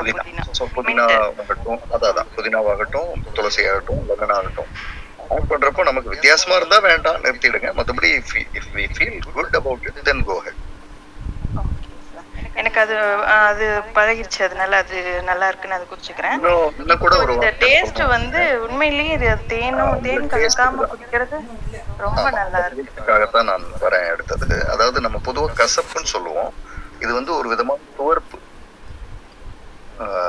இதனுடைய சுவை வந்து துவர்ப்பு. இது சாப்பிட்டு முடிச்சதுக்கு அப்புறம் அந்த என்னுடைய உணர்வு, இது சாப்பிட்டு முடிச்சதுக்கப்புறம் டேஸ்ட் பட்ஸ் வந்து ஆக்டிவாக இருக்கிறது இல்லைன்றது என்னுடைய ஒரு பார்வை. அதனால எனக்கு எதையாவது சாப்பிடணும்னு தோணும் இல்லை நம்ம நார்மலாக இருக்கும்போது, அந்த விஷயம் வந்து இந்த க்ரீன் டீயை சாப்பிட்டதுக்கு பிறகு வர்றது இல்லை. So somehow it is in relation with taste buds. அதுதான் நான் இப்போ அடுத்து படிச்சுட்டு இருக்கேன். எங்கே இது எங்கேயோ வந்து இது டேஸ்ட் பட்ஸை வந்து சுவிட்ச் ஆஃப் பண்ணுது, இன்டீரியரா இது போய் அன்னெசரிய வந்து பேர்ன் பண்ணுது, பவரை கொடுக்குது. அதனால நமக்கு சாப்பிட தோணலைன்றது வேற. பட் நாக்கிலேயே எனக்கு அந்த ஒரு இப்போ ஒரு நல்ல ஃபுட்டை பார்த்தா கூட, இப்போ நமக்கு ஒரு ஒரு ஏதோ ஒரு ஃபுட்டை நம்ம சாப்பிடலான்னு பார்க்கும்போது தோணும் நமக்கு, அந்த இதுவே வர்றதில்லை அப்படின்னும் போது it has something else with taste buds. அது என்னன்னு அடுத்தது பார்க்கணும்னு நினைச்சிட்டு இருக்கேன். துவர்ப்பு. அதனால வந்து இந்த யாருக்காவது இங்கே கொரட்டை இருக்கிறது பெரிய பிரச்சனையா இருக்கு, ஸ்னோரிங் அப்படின்றவங்க, ஒரு ஒரு 1 week அல்லது 1.5 weeks, மேக்ஸிமம் 2 weeksலேயே தெரியும். Cut sugar add green tea, அவ்வளோ பீஸ்ஃபுல்லாக இருக்கும் உங்கள் ஸ்லீப்பு. உங்கள் கூட தூங்குறவங்களுக்கும் அது பீஸ்ஃபுல்லாக இருக்கும். Thank you sir. நான் அதை தான் சொல்ல வந்தேங்க சார். இப்போ அந்த துவர்ப்பு குடிச்சு முடிச்ச உடனே உமிழ்நீரே வந்து டேஸ்டா இருக்கு. அந்த நெல்லிக்காய் சாப்பிட்டுட்டு நமக்கு ஒரு அந்த டேஸ்ட் மாதிரி. ஆமா சார். அப்புறம் வந்து இன்னொரு விஷயம், நான் 4 கிலோ குறைச்சிருக்கேன் சார். வாக்கிங் 21 daysலயும் இந்த சுகர் ஃப்ரீ 21 daysலயும் இப்போ 4 கிலோ குறைஞ்சிருக்கு. அது எனக்கு ரொம்ப ஹாப்பி சார். இதுக்கு அடுத்தும் குறைவீங்க. கிரீன் டீ ஆரம்பிச்சதுக்கு அப்புறம் இன்னமும் வேகமா போகும். அது நீங்க ஆல்ரெடி ஸ்டார்ட் பண்ணீங்க கிரீன் டீ. இப்போ சுகரை நிறுத்திட்டு கிரீன் டீ ஸ்டார்ட் பண்றவங்களுக்கு அதனுடைய இம்பாக்ட் கிளியரா தெரியும். So thank you. இன்னொரு கொஸ்டின் வந்திருக்கு ஜெய் சார், கொஞ்சம் பெருசா இருக்கு, நான் படிக்கிறேன் சார். ஒரு நிமிஷம், உங்களுக்கு மதுரை போற டைம் சொல்லிருங்க. ஆமா சொல்லுங்க, நீங்க சொல்லுங்க, இதை முடிச்சுட்டு நான் போறேன். என் வீட்டில் அவருடைய தாய் மாமா வயசு 80க்கு மேலே ஆச்சு. புதிய நினைவுகள் மறந்துட்டார். அவருக்கு 2 பெண் ஒரு பையன். அதில் 2வது பெண்ணையே மறந்துட்டாரு. அவருக்கு கிரீன் டீ கொடுத்து ஏதாவது ஹெல்ப் ஆகுமான்னு கேட்டு சொன்னாங்க. லாங் டேர்ம் மிராக்கிள்ங்க. எக்கச்சக்கமான ஸ்டடீஸ் படிச்சிருக்கேன். அல்கீமியர் டிசீஸ்ன்னு சொல்கிறதும் சரி, நினைவு மறத்தலும் சரி, பார்க்கின்சன்ஸ் நோயும் சரி, 7 வருஷமா 8 வருஷமா 10 வருஷமா சாப்பிட்டுட்டு இருந்தவங்க திரும்ப ஆக்டிவ் ஆகிட்டாங்க. மெடிக்கல் வேர்ல்டு வந்து இதுக்கு என்ன காரணம்னு தெரியல, கிரீன் டீயும் ஒரு காரணமாக இருக்கலாம் அப்படின்னு தான் சொல்கிறாங்க. ஏன்னா மருந்து கொடுக்கறதெல்லாம் ஸ்டாப் பண்ணி கைவிட்டவங்க கிரீன் டீயை மட்டுமே சாப்பிட்டு, ஆனால் லாங் டேர்ம் மிராக்கிள் 7 வருஷம் 8 வருஷம் கழித்து அவங்களுக்கு அந்த நினைவுகள் வர்றதெல்லாம் பார்த்துருக்கோன்றது படிச்சிருக்கேன். கண்டிப்பாக ஸ்டார்ட் பண்ணலாம். எல்லாத்துக்கும் மேலே கிரீன் டீ எந்த வயது என்ன ப்ராப்ளம் உடம்புல இருந்தாலும் அதை சரி பண்ணுறதுக்கான மருந்து தானே தவிர, இதை சாப்பிட்றதுனால ஒரு ப்ராப்ளம்ன்றது வராது. நம்ம வழக்கம் போல சில தவறுகளை பண்ணாம, அதாவது அதுல சர்க்கரையை போடுறது, தேனை போடுறது, அப்புறம் அதிகமா குடிக்கிறது, சாப்பிட்ட உடனே சாப்பிடுறது, இந்த மாதிரியான சில விஷயங்கள்லாம் பண்ணாமல் அதற்காக அளவுக்கு மிஞ்சினால் சொல்கிறோம் இல்லையா, அது மாதிரி போய் மாட்டிக்காமல் ப்ராப்பராக அதை எடுத்துக்கிட்டோம்னா நிச்சயமாக ஒரு நல்ல விஷயம்தான்.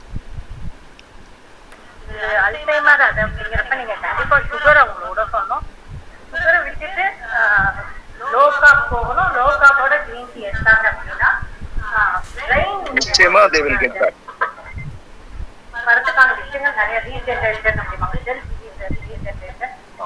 எக்ஸலண்டா உண்டு.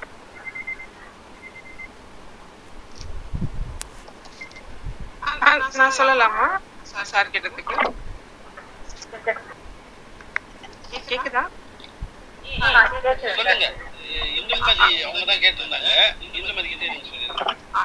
டீஜெனரேட்டிவ் டிசார்டர்ஸ் எல்லாத்துக்குமே ஆன்டி ஆக்சிடென்ட் ரிச் ஃபுட்ஸ் எல்லாமே எடுத்துக்கலாம் சார். கிரீன் டீ வந்து அதர் இதோட சேர்த்து எடுத்துக்கிறது நல்லா அந்த செல்ஸ் வந்து ஃபர்தரா டேமேஜ் ஆகாம இருக்கிறதுக்கு அது யூஸ் ஆகும். அதுவும் சார் சொன்ன மாதிரி லாங் டேர்ம்ல தான் யூஸ் ஆகும். அதர் மெடிகேஷன்ஸோட எடுத்துக்கணும். ஏன்னா இப்போ பார்க்கின்சன்ஸ் எடுத்தீங்கன்னா டோபமைன் வேணும், கிரீன் டீ மட்டும் பத்தாது. அதனால வந்து மற்ற இதோட சேர்த்து எடுத்துக்கிறது ரொம்ப நல்லது.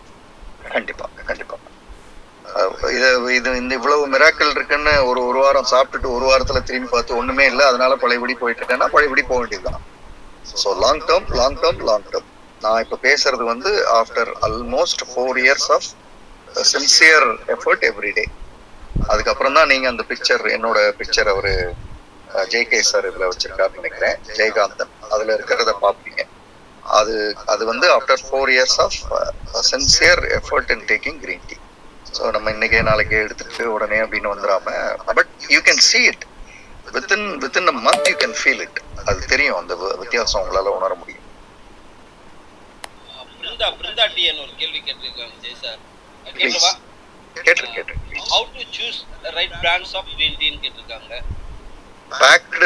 என்ன பொறுத்தளவு இப்ப நான் பார்த்த வகையில ஓரளவுக்கு காஸ்ட் எஃபிஷியன்டா அவைலபிலிட்டியும் உடனே போட்டா வந்துடுற மாதிரி இருக்கிறது அப்படின்றது ட்வைனிங். இப்போ யாரோ கூட எனக்கு மெசேஜ் அனுப்பிச்சிருந்தாங்க, TWINING யூகே பிராண்டுன்னு நினைக்கிறேன். ஒரு எக்ஸலண்டான ஃபீலை வந்து இது கொடுக்கும். இதுலேயே வந்து ஃப்ளேவர்ஸ் இருக்குது. நான் ஃப்ளேவருக்கு போகிறது முதல்ல ஃப்ளேவரும் எடுத்து பார்த்தேன், பட் எனக்கு என்னமோ ஃப்ளேவர்ஸில் அதுலேயும் ஏதாவது சேர்த்து தான் ஃப்ளேவர் வரும்ன்றதுனால அது வேண்டாம், ப்ளைனாக இருக்கிறது அப்படின்றதுக்கு தான் நான் போகிறேன். If you wish for flavours you can go for it. Training வந்து ஒரு நல்ல இதுவாக தெரியாது. மற்றபடி நீங்கள் குரூப்பில் இருக்கீங்களான்னு தெரியல. குரூப்பில் இருக்கிறவங்களுக்கு இன்னைக்கு நான் வந்து அந்த அமேசானில் கொஞ்சம் சர்ச் பண்ணிவிட்டு உங்களுக்கு அந்த மாச்சான்னு சொல்லப்படுகிற கரெக்டான பிராண்ட்ஸை வந்து உங்களுக்கு நான் கொடுக்குறேன்.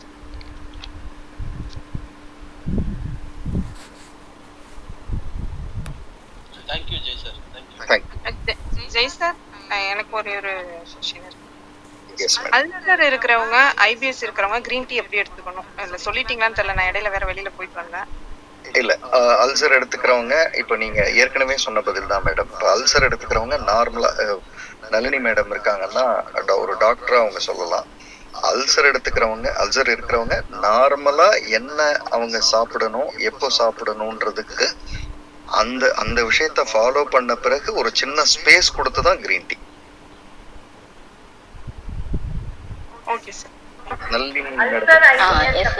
அல்சர்றவங்க வந்து எம்டி ஸ்டமக்ல கிரீன் டீ சாப்பிடும்போது நாசியா சமயத்துல வந்து கம்ப்ளைண்ட் பண்ணுவாங்க. ஸோ அவங்க ஆஃப்டர் ஃபுட் இல்லைன்னா வந்து ஒரு நம்ம யூஸ்வலாக வந்து காலைல தண்ணி எதனா குடிச்சிருவோம், கொஞ்ச நேரம் கழிச்சு குடிக்கிறதுல ஒன்றும் பிரச்சனை இருக்காது. நார்மலா என்னோட ஒரு சஜஷன் வந்து you are about to take a green tea, கொஞ்சம் முன்னாடி ஒரு கப் நார்மல் வாட்டர் போயிட்டு போகிறது பெட்டர்னு போகணும். நான் எப்பவுமே அப்படி பண்ணிடுவேன். கீர்த்தி ஏதோ ஆட் பண்ணுறாங்க. உங்களுக்கு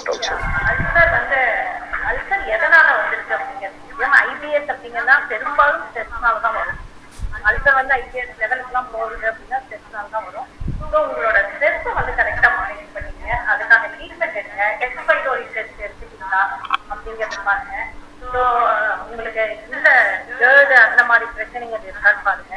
இதெல்லாம் ஒரு அலசல் அலசுங்க. ஜஸ்ட் அல்சர் ஐபிஎஸ் இருக்கு எனக்கு கிரீன் டீலாமா அப்படிங்கிறதோட உங்களுக்கு சரி பண்ற விஷயங்களை வந்து கொஞ்சம் வேகமா ஆரம்பிங்க. எல்லா ஆன்டி ஆக்சிடென்ட்டுமே அல்சர் ஐபிஎஸ்க்கு நல்லது. அதே சமயம் டூ மச் அப்படிங்கிறது வந்து ரொம்ப கவனமா இருக்கணும். ஏன்னா டக்குன்னு உங்களுக்கு வந்து எனக்கு தெரிஞ்ச ஒரு ஐபிஎஸ் வந்து கீரையை தொட்டாலே வந்து அவருக்கு வந்து அவ்வளோ இரிட்டேஷன் இருக்கும். ஆனா இன்னைக்கு வந்து ஸ்மூத்தி குடிக்கிறாரு. அவரோட ஸ்ட்ரெஸ் லெவல் குறைய ஆரம்பிச்சு அவரை வந்து ஆன்டி ஆக்சிடென்ட்ல டீப் பண்ண அப்புறம் தான் அவரால் குடிக்க முடியுது. அதனால உங்களை பொறுத்த வரைக்கும் நீங்கி அதை அதிகப்படுத்ததான் இல்லையா உங்க பாடிக்கு அது சரியா வரதான் பாருங்க. சரியா வரலன்னா நான் ஒரே ஒரு பாயிண்ட் மட்டும் ஆட் பண்றேன் கீர்த்தி. ஐபிஎஸ் வந்து சைக்கோசோமேட்டிக் டிசார்டர் தான் மேம். அதனால வந்து மென்டலி நம்ம சரி பண்ணோம்னாலே ஐபிஎஸ் வந்து செட்டில் ஆயிடும். ஸோ அதுக்கான ட்ரக்ஸ்மே இருக்குது, they can cure it very easily. இப்போ வந்து என்ன அப்படின்னா கட் மைக்ரோபியா கீர்த்தி நீங்க அது ஒரு இது செஷன் எடுங்க. நான் வந்து ஐபிஎஸ் வந்து அதுல தான் ட்ரீட் பண்றேன். It's psychotherapy. சோ இது வந்து சைக்கோ இதுக்கே வந்து நமக்கு வந்து கட் மைக்ரோபியா சரி பண்ணும் போதே பாதிக்கு மேல செட்டில் ஆயிடும். ஸோ ஐபிஎஸ்க்கான பெட்டர் ட்ரீட்மெண்ட் வந்து அதுல ஹோலிஸ்டிக் அப்ரோச் தான். அதுல கிரீன் டீ வந்து எந்த பிரச்சனையுமே பண்ணாது. அதுலயே என்எல்பி வெர்ஷனை நான் ஆட் பண்ணிடுறேன். என்எல்பியோட பார்வையில பாஸ்ட்லயும் ஃபியூச்சர்லயும் வாழறவங்களுக்கு தான் இந்த ப்ராப்ளம் வரும். ஒன்று அவங்க கடந்த காலத்துல நிறைய வாழ்வாங்க, குறிப்பா பிரச்சனை சார்ந்த விஷயங்கள்ல, அல்லது எதிர்காலத்துல வரப்போகிற பிரச்சனைகளை நினைச்சு வாழ்வாங்க. இவங்களுக்கு தான் இந்த இப்ப நீங்க சொல்ற சைக்கோசோமேட்டிக் ஐபிஎஸ் இந்த ரிலேட்டட் ஸ்ட்ரெஸ் வரும். அதுல இருந்து அவங்களை ரிலீஸ் பண்ணாலே they'll be all right. இது வந்து NLP version of looking at it. Just adding value. வேற எதுவும் கொஸ்டின்ஸ் இருந்தா நீங்க சொல்லலாம். After connecting this I directly drive to Madurai with the family. So எதுவும் இருந்தா கேளுங்க, இல்லைன்னா நான்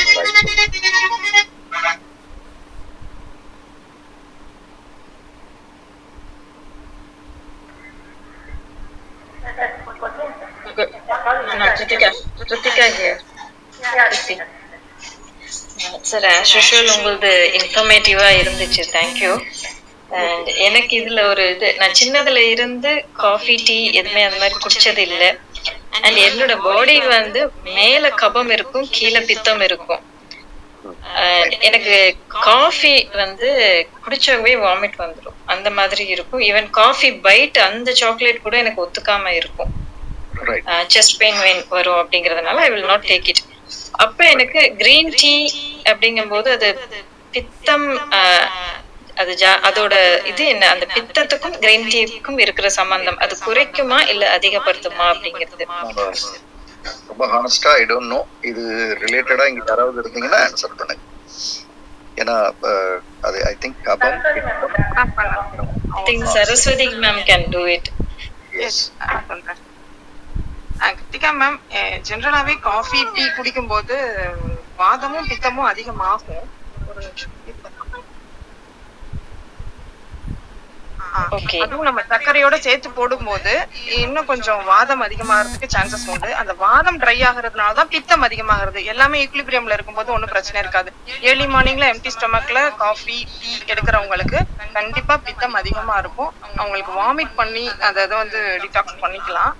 நீங்க வந்து காஃபியே எடுக்காமலே உங்களுக்கு பித்தம் வந்து அதிகமா இருக்கு, ஒரு டைம் எடுத்தா கூட காஃபி பைக் சாக்லேட் சாப்பிட்டா கூட அதிகமா இருக்கு அப்படின்னா உங்களோட பித்த தேகி, உங்களோட தேகமே வந்து பித்த தேகியா இருக்கும். சோ நீங்க பித்தத்தை குறைக்கிறதுக்கு என்னென்ன செய்யணுமோ, கூலன்ஸ் நிறைய எடுத்துக்கணும். அந்த பாடியை கூல் பண்றதுக்கு என்னென்ன செய்யணுமோ அதெல்லாம் நிறைய எடுத்துக்கிட்டீங்கன்னா உடல் சூடு குறையும், பித்தமும் குறையும். கிரீன் டீ நீங்க எடுத்துக்கலாம். இது வந்து ஆன்டி ஆக்சிடென்ட் ரிச் தான். இதுல வந்து வாதம் வந்து அதிகப்படுத்துறதுக்கான வாய்ப்புகள் கிடையாது. கிரீன் டீ நீங்க எடுத்துக்கலாம். Okay okay ma'am, thank you. Thank you. எனக்கு ஒரு செய்தி, தேங்க் யூ சார். எனக்கு ஒரு கேள்வி, ரெண்டு கேள்வி ஆக்சுவலி. இப்போ இங்க வந்து இப்போ நீங்க சொன்னதே தான் திரும்பவும் நல்ல கிரீன், ஏன்னா ஒரு விஷயம் நல்லதுன்னு சொன்னா அது வணிகமாகி அதுல ரொம்ப கலப்படம் வேற மாதிரி போயிடுது. இப்போ கிரீன் டீ நல்லதுன்னு சொல்லி இப்போ வெளியே எல்லா இடத்துலயும் இருக்கு. இப்போ அதை எப்படி தேர்ந்தெடுத்து இந்த மாதிரி இதுல வாங்கணும் உங்க ஸ்டைல? நான் ஒன்று சொல்லிடுறேன் சார். நம்ம வந்து டிராவல் ரிலேட்டட் லைஃப்ல இருக்கோம். ஒரு இடத்துல இன்னொரு இடத்துக்கு போறோம், ஆஃபீஸ் போறோம், வீட்டுக்கு போறோம், வீட்டுக்கு போறோம்.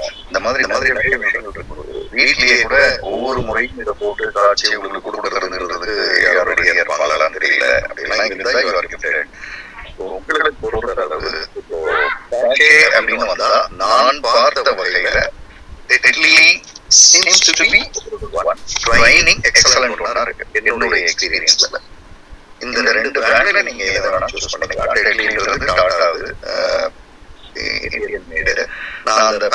யாராவது இருந்தால் எடுத்து வைங்கன்னு சொன்னேன். ஏன் எடுத்து வைக்கலன்னு சொன்னேன்னா அதில் போய் பார்த்தீங்கன்னா அதில் எல்லாமே ஜீரோன்னு போடுறோம். Carbohydrate zero.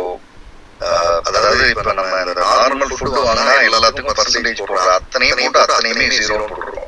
ஸோ எந்த விதமான பின்விளைவுகளையும் ஏற்படுத்தாத ஒரு அழகான ஒரு வானம் தான் வந்து இந்த கிரீன். அதில் பேட்டர்னு யோசிக்கும் போது டாட்டா வந்து நிச்சயமாக ஸோ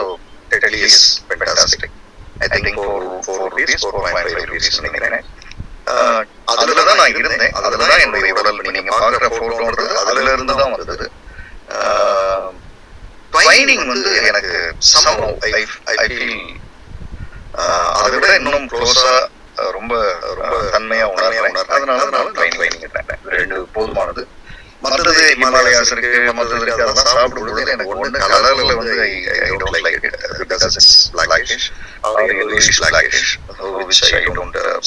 சயின்டிஃபிக்காகவும் சரியாக இல்லை.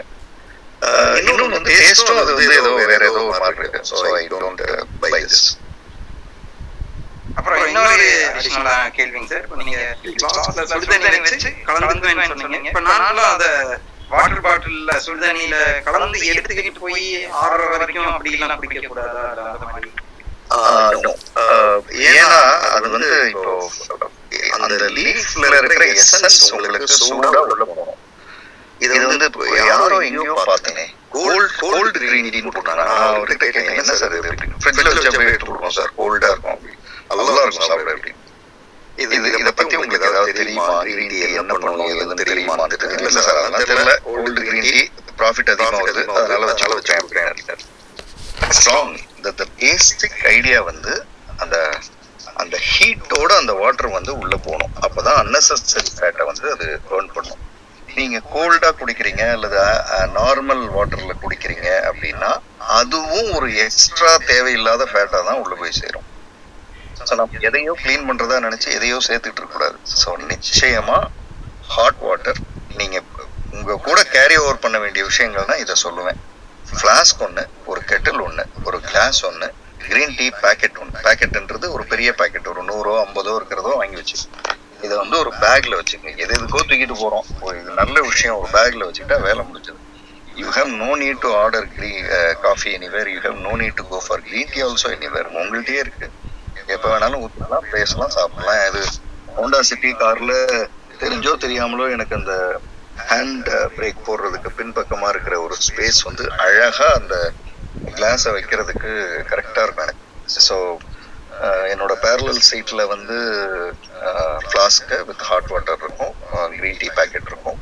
இதில் நான் எப்பவுமே வச்சுருப்பேன். நான் எப்போ வண்டியை ஓரமாக நிறுத்துறேனோ அப்போ ஊற்றி சாப்பிட்டுட்டு திரும்பவும் கிளம்புவேன். So that's the best way. Thank you. Thank you. Bye. Okay. I think sugar மாதிரியே இதுவும் long duration போயிருக்குன்னு நினைக்கிறேன். வேற எதுவும் questions இருந்தா நீங்க கேளுங்க. அப்படி இல்லை அப்படின்னா I will go for my drive, long drive போறேன். So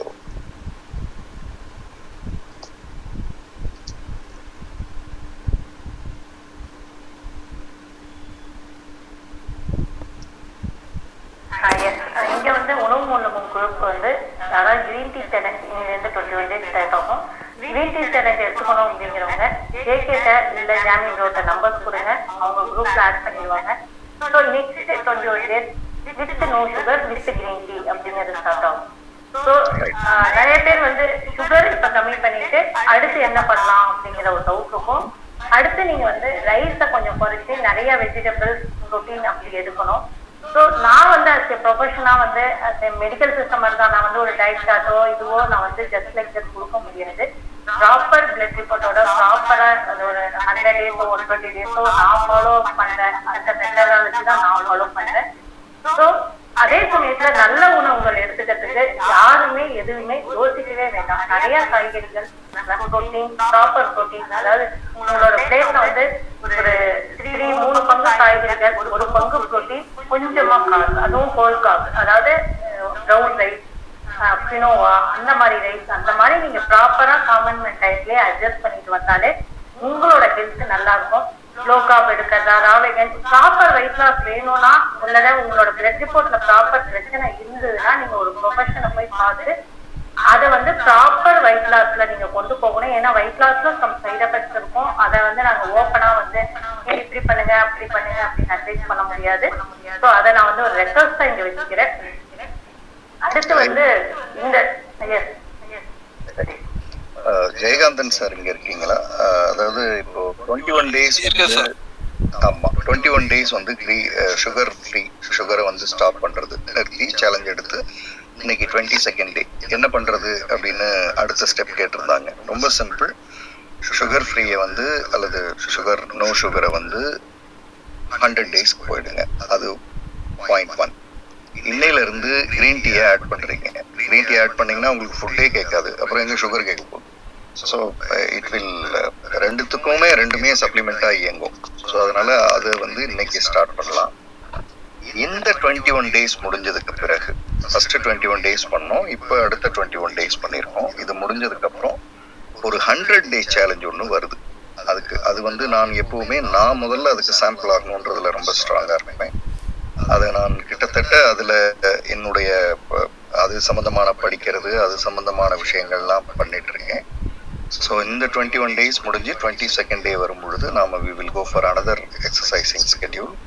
அது ஒரு 100 days போகும். அதுக்கு பிறகு இந்த 3 விஷயத்த ஒழுங்கா பண்ணாலே போதுன்ற லெவலுக்கு நாம போகலாம். ஆல்ரெடி வந்து காலையில 10,000 steps வாக்கிங்கிறது அது ஒரு எக்ஸலண்டான ஒரு டைம். நான் இந்த குரூப்பை பற்றி சொல்லும் பொழுது நான் ரொம்ப மகிழ்ச்சியாக சொல்கிற ஒரு விஷயம் வந்து சும்மா நடக்கிறோம் அப்படின்றது இல்லாமல் செவிக்கும் சிறிது உணவு அப்படின்னு கிடைச்சிக்கிட்டே நடக்கிறதுன்றது ஒரு நல்ல விஷயம். அதைத்தான் நம்ம பண்ணுறோம். அதோட இப்போ சுகர் ஃப்ரீ பண்ணியாச்சு, க்ரீன் டீ ஆட் பண்ணியாச்சு. ஸோ இங்கிருந்து 22 நாள் கழிச்சு அடுத்த சேலஞ்ச் 100 days சேலஞ்சுக்காக குழு காத்துக்கலாம். ஜெயகாந்தன் சார்க்காக சொல்லிடுறேன். கண்டிப்பா இது இன்னும் நம்ம டேஸ் வந்து இன்க்ரீஸ் ஆகிட்டு தான் இருக்கு. இப்போ ஒரு 3 பேர் இப்போ கொடுத்துருக்காங்க, நான் ஆட் பண்ணிடுறேன். நம்ம இந்த இது ரொம்ப நல்லா போச்சு. இந்த செஷன் சூப்பராக இருந்தது. எனக்கு ரொம்ப பேர் நிறைய மெசேஜ் அனுப்பிச்சிருக்காங்க, ஆனால் படிக்க முடியல எதையுமே. எல்லாமே அந்த ரிக்வெஸ்ட்ல இருக்கு. நான் நாலு இங்கே நம்ம குரூப்ல வேணா அதை கேட்டுடுறேன். கேளுங்க, நான் பதில் சொல்லுவேன். ஒரே ஒரு நோக்கம் தான், சுகர் ஃப்ரீ இந்தியா இருக்கணும். ஒரு ஹெல்தியான நம்ம வந்து லிக்விட் சாப்பிட்றோம்னா அது வந்து காஃபி, டீ, ஆல்கஹால் தான் இருக்கணும்னு அவசியம் இல்லை. க்ரீன் டீ மாதிரியான ஹெல்தியான லிக்விடை நோக்கி நம்ம நகரலாம். ஒரு ஃபிட்னஸை வந்து பிரைம் விஷயமா வச்சுக்கிட்டு வாழ்க்கையை வந்து கொண்டு போகிறது அப்படின்றது தான் நோக்கம். இதை முன்னெடுக்கிற இந்த குழு Keerthi, Nalini madam, PK, Jayakanthan sir, Athiman sir, அப்புறம் இந்த குழுவுக்கு வர்றவங்களை வந்து இசையோட வரவேற்று இசையோடு அனுப்பி டயானா, ஏற்கனவே சொன்ன மாதிரி ஜாமி ப்ரோவும் நந்தினி மேடமும் இந்த குழுவினுடைய ஸ்டாட்டிஸ்டிக்ஸை வந்து கொடுத்து தினசரி உற்சாகப்படுத்துறது அப்படின்னு ஒரு கிளப் ஹவுஸ்ல கொஞ்சம் அவங்களும் ஸோ பயனுள்ள முறையில் ஒரு 1 மணி நேரம் 1.5 மணி நேரத்தை செலவழிக்கணும்னா ஒரு கிளப் ஹவுஸ் ரூம் நம்ம இங்கே வரலாம் அப்படின்ற ஒரு நம்பிக்கையை ஏற்படுத்துகிற ஒரு இதுவாக இருக்குது. அதனால தான் நானும் வந்து சரி இது சுகர் பற்றி பேசுகிறோம், அடுத்து க்ரீன் டீ சொல்லுவோம், அடுத்தது ஒன்று இது முடிஞ்சதும் அடுத்தது ஒன்று ஆட் பண்ணுவோன்றதுக்கு வரேன். ஏன்னா அப்படி போகும்பொழுது it helps us a lot. அது மாதிரியே நம்ம கொண்டு போகலாம். Thank you all. It's been a wonderful time with sugar. ஒரு 21 நாளைக்கு முன்னாடி இப்போ green tea. இன்னும் ஒரு 21 days கழிச்சு அடுத்த ஒரு சேலஞ்சுக்கும் நீங்கள் ரெடி ஆகலாம். ஒரே ஒரு சிம்பிளான ஒரு விஷயத்தோட சொல்லியிருக்கோம். நமக்கு ஒரு விஷயம் தெரிஞ்சது அப்படின்றதுனாலையும் நம்ம அதை ஃபாலோ பண்ண அதை ஸ்டார்ட் பண்ணிட்டோம், ஃபாலோ பண்ணுறோம் அப்படின்றதுனாலையும் மற்றவர்களுக்கு உடனே சொல்லணுன்ற தகுதியோ அவசியமோ நமக்கு கிடையாது. நம்மக்கிட்ட அது ஒரு சேஞ்ச் வரட்டும். நம்மளை பார்த்து பீப்புள் முதல்ல கேட்கட்டும், ஹவு திஸ் ஹேப்பன்ட். நீங்கள் என்ன பழைய ஆட்கள்லாம் பார்த்தா ஆச்சரியப்படுறாங்க. காலையில், மதியம், சாயந்தரம், நைட்டு, அப்புறம் லேட் நைட் வேற சாப்பிடுவியே, எப்படி இப்படி இருக்க அப்படின்னு கேட்குறாங்க. அந்த சேஞ்ச் வந்ததுக்கு பிற்பாடு, அந்த குவெஸ்சன் நம்மளை நோக்கி வந்ததுக்கு பிற்பாடு நீங்கள் அதற்கான காரணங்களை சொன்னால் பீப்புள் சின்சியராக ஃபாலோ பண்ணுவாங்க. நம்மக்கிட்ட இப்போது ரீசெண்டாக ஒரு கடந்த 10 வருடமா வந்திருக்கிற ஒரு வியாதியே நமக்கு தெரிஞ்சதுன்னா நம்ம 2 நாள் ஃபாலோ பண்ணா உடனே எல்லாரையும் ஃபாலோ பண்ண சொல்றது அது வந்து ஒரு விதமான நெகட்டிவ் இம்பேக்டை தான் கிரியேட் பண்ணுவோம். குறிப்பாக குழந்தைகள்கிட்ட போய் அதை காட்டுறதுன்றது அது இன்னமுமே நெகட்டிவான விஷயங்களை தான் ஏற்படுத்தும். Become a sample and then become a sample for telling others. அதுதான் வந்து ஸ்டெப்பாக இருக்கணுன்றத சொல்லிட்டு அதை சொல்கிற மாதிரி நானும் வாழறேன் அப்படின்றதுல சந்தோஷமாக இருக்கேன்றதையும் நிறைவு செய்கிறேன். ஐ திங்க் வழக்கமாக சாங்கோட தான் முடியும் நினைக்கிறேன். ஒவ்வொரு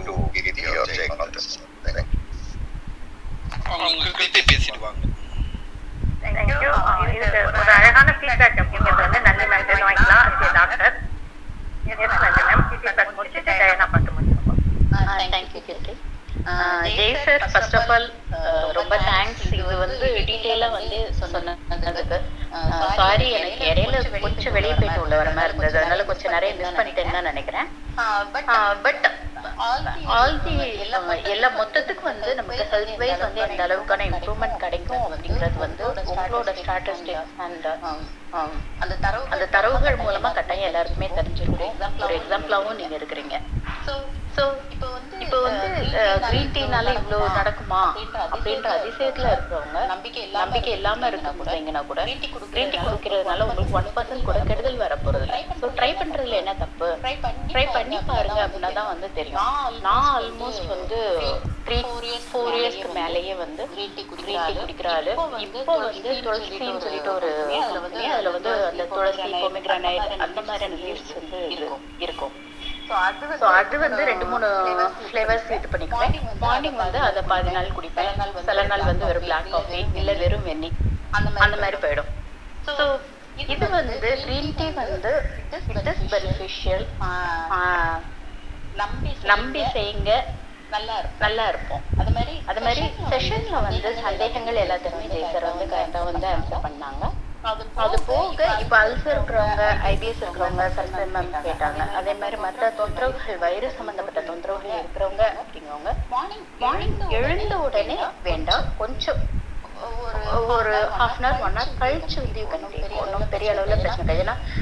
ஏன்னா நைட் ஃபுல்லாக வந்து நமக்கு வந்து பேசிக் அந்த பேஸ் லெவல் ஆசிட் செக்ரேஷன் வந்து நமக்கு இருந்துட்டு இருக்கும். நைட் செக்ரேட்டான ஆசிட் நம்ம சாப்பிட்டதை டைஜஸ்ட் பண்ணதுக்கப்புறம் இருக்கிறது, அது கடக்கிறதுக்கான டைம் கொடுத்துட்டு அதுக்கப்புறம் பண்ணோம்னாக்கா பெருமளவில் பிரச்சனை இருக்காது. அதை பார்த்து எதுவும் சந்தேகம் இருந்துச்சுன்னா குரூப்பில் வந்து ஜெய்சத்தை கேளுங்க. இல்லையா தினம் காலையில் 6 to 7 திங்கள் டு சனி இந்த கிளப் இருக்கும். அந்த இதில் வந்து நீங்கள் பேக் சேனலில் கூட ஜெய்சர்ட்டையோ கேட்டுகிட்டையோ நீங்கள் வந்து சந்தேகம் கேட்கலாம். என்கிட்ட வந்து மெசேஜ் ரிக்வஸ்ட் அனுப்புறவங்க, சாரி நான் ரொம்ப லேட்டாக தான் பார்ப்பேன், அது பார்க்குறேன், திருத்திக்கிறதுக்கு முயற்சி பண்ணுறேன், அனுப்பிட்டு பதில் அனுப்புறேன் அப்படின்றதுக்காக இது பண்ண வேண்டாம், அதுக்காக சொல்கிறேன். கேளுங்க இல்லை எந்த மாடரேட்டர்னாலும் நீங்கள் கேட்டுக்கோங்க. இந்த கிளப் வந்து தினமும் வந்து ஒரு நல்ல விஷயம், ஹெல்த் ரிலேட்டட் விஷயம் வந்து கட்டாயம் திங்கள் டு வெள்ளி இருக்கும். சனிக்கிழமை வந்து வழமையாக வந்து ஒரு என்ஜாய்மெண்ட் செஷன் மாதிரி பாட்டோட இருக்கும். இந்த வாரம் வந்து ஜெய்சாரோட செஷனுக்காக வந்து பாட்டு கொஞ்சம் சீக்கிரமாக முடிச்சுட்டு இது பண்ணோம். ஸோ நேற்றுக்கு வந்து வேல்மணி சார் வந்து ஒரு இது சொன்னாங்க, நேற்று முதனே sir all work and no play makes Jack a dull boy அப்படிங்கிற ஒரு ப்ராவர்ப் சொல்லியிருந்தாங்க. இப்போ வந்து நிறைய வந்து ஜோக்கும் அதாவது நகைச்சுவைக்கு 4 சேனல் இருக்கு, செய்திக்கு வந்து 1 சேனல் தான் இருக்கு, எக்கனாமிக்ஸ் கொஞ்சம் சேனல்ஸே இல்லை தமிழ்ல அப்படின்றது வந்து சொல்லியிருந்தாங்க. அதே மாதிரி நம்ம எப்ப பார்த்தாலும் ஃபன்னாவே மட்டும் இருந்துட்டு இருக்கோம், அடுத்து வந்து வேலையே பார்க்கல அப்படின்னா சுத்தமா ப்ரொடக்டிவா இருக்காது. எல்லா டைமும் வந்து வேலையே பார்த்துட்டு இருக்கோம், ஒரு நாள் கூட ஃபன் இல்லை அப்படின்னாலும் ப்ரொடக்டிவா இருக்காது, அது டோட்டல் ப்ரொடக்டிவிட்டி வராது. ஸோ அந்த மாதிரி வந்து சாட்டர்டே ஒரு நாள் இது வந்து கொஞ்சம் ஃபன்னாக இருக்கும். மற்ற நாட்களில் என்றைக்குனாலும் வாங்க, கட்டாயம் நல்ல நல்ல விஷயங்கள் தெரிஞ்சுட்டு போங்க. நன்றி, மிக்க நன்றி.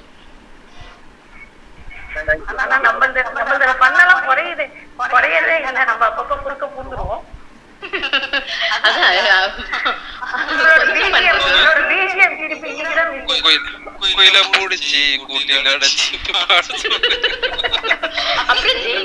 கேள்வி இருக்கு.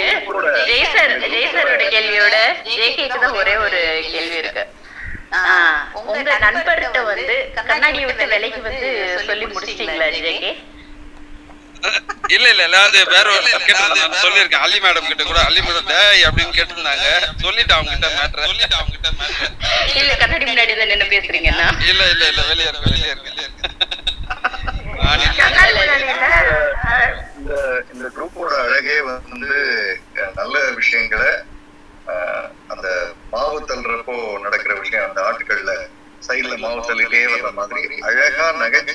கூட கலந்து சொல்றதுதான். மொத்தமா நகைச்சுவை இருந்தாலும் அங்க இருக்க முடியாது, மொத்தமா சீரியஸா பேசிட்டு இருந்தாலும் அங்க இருக்க முடியாது. அந்த பிளெண்டிங் வந்து ரொம்ப கரெக்டா இருக்குன்றதுனாலதான் இவ்வளவு பீப்புளும் வந்து வராங்க. அது கரெக்டா பண்ணிடுவோம் நாம, ஏன்னா பண்றதுக்கான மனிதர்கள் இங்க உண்டு. சீரியஸா போனா சில பேருக்கு பொறுக்காது, ரொம்ப ஜாலியா போனா சில பேருக்கு பொறுக்காது. அந்த பேலன்ஸ் நடந்துட்டே இருக்கு. ஒண்ணு சொல்ல மாட்டேங்க ஜெய் சார், நான் இங்க மருத்துவத்துக்காக நளினி மேடம் இருக்காங்க, சரஸ்வதி மேடம் இருக்காங்க, டயட் வந்து அவங்க திகா அவங்க இருக்காங்க. அது முக்கியமா எந்த ஃபார்மேட்ல எந்த இருந்தாலும் டக்கு டக்குன்னு இங்க நமக்கு அதுக்கு உண்டான சரியான பதில் சரியான தெரிவு கொடுக்க இங்க நம்ம டீம்ல நிறைய பேர் ரவி இருந்தாலும் அது விஷயமா சொல்றாரு. டாக்டர் சசி இருக்காங்க, ரொம்ப அற்புதமான ஒரு குழு. இது சும்மா வந்து அதை பண்ணுங்க என்ன பண்ணுங்கிறது செய்யாது. நம்ம குரூப்லயே அனெசரி மெசேஜ் தான் சார் இங்க நிறைய டாக்டர்ஸ் இருக்காங்க எடுத்துருங்க சார் அப்படின்னு சொல்ற லெவல்ல தான் நம்ம இருக்கோம். அதனால வந்து மேம்போக்கா பேசுறது இங்க ஒன்று போதுங்க. இதுக்குன்னு சரியான பீப்புள் இருக்காங்க. அதுல ரொம்ப முக்கியமான விஷயம் சரியான கருத்துக்களை எதிரில யார் பேசினாலும் சரியா இருந்தாலும் தவறா இருந்தாலும் சொல்லிடுவாங்க. அதனால நிச்சயமா நேச்சுரலி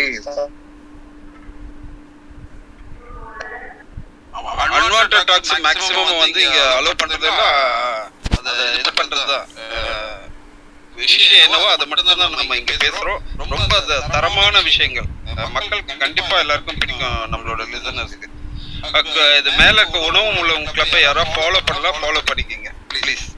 ஆக்சுவலி டாக்டர் நல்லி தான் என்னோட பேக் போன். அதாவது எல்லா கிளப்லயும் போய் பேசிட்டு இருந்தோம். சும்மா நாங்களும் வந்து என்னன்னா அந்த ஆரம்பத்துல நம்பிக்கை அது இதுதான் பேசிட்டு இருந்தோம்.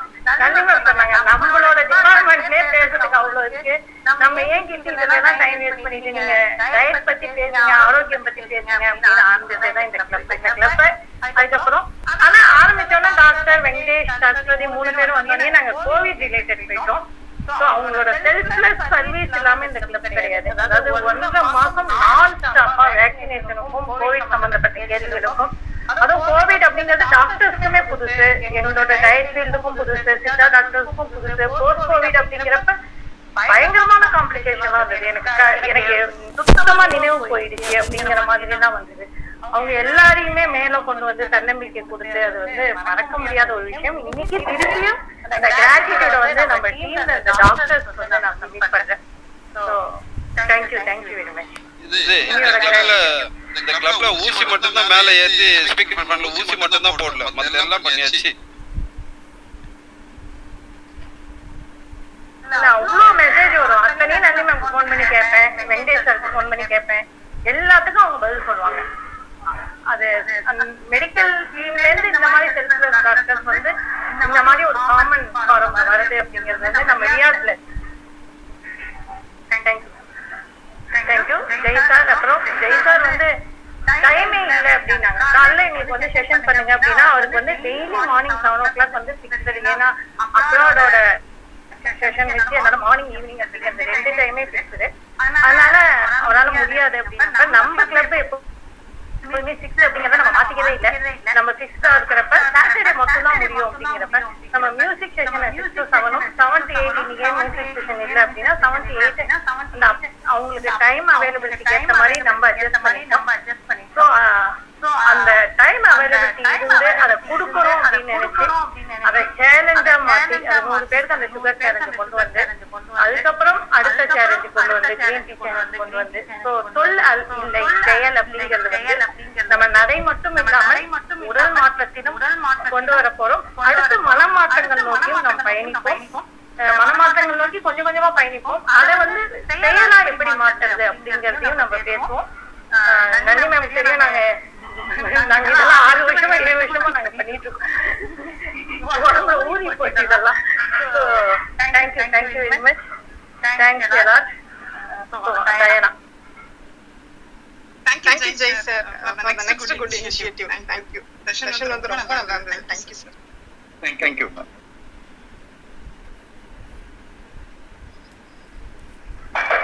Thank you sir. Yes ma'am. போகும் பாதைகளும் வாழ்வின் தேவைகளும் படிப்பினை கொடுத்திடுமே.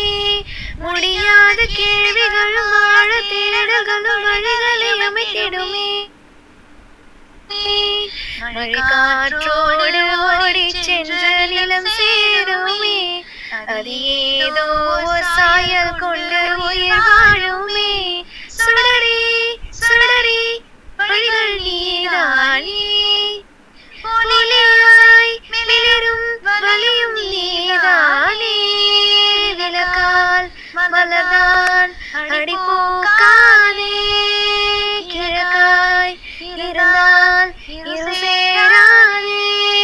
எதுவும் கடந்து போகும், இதுவும் கடந்து போகும்.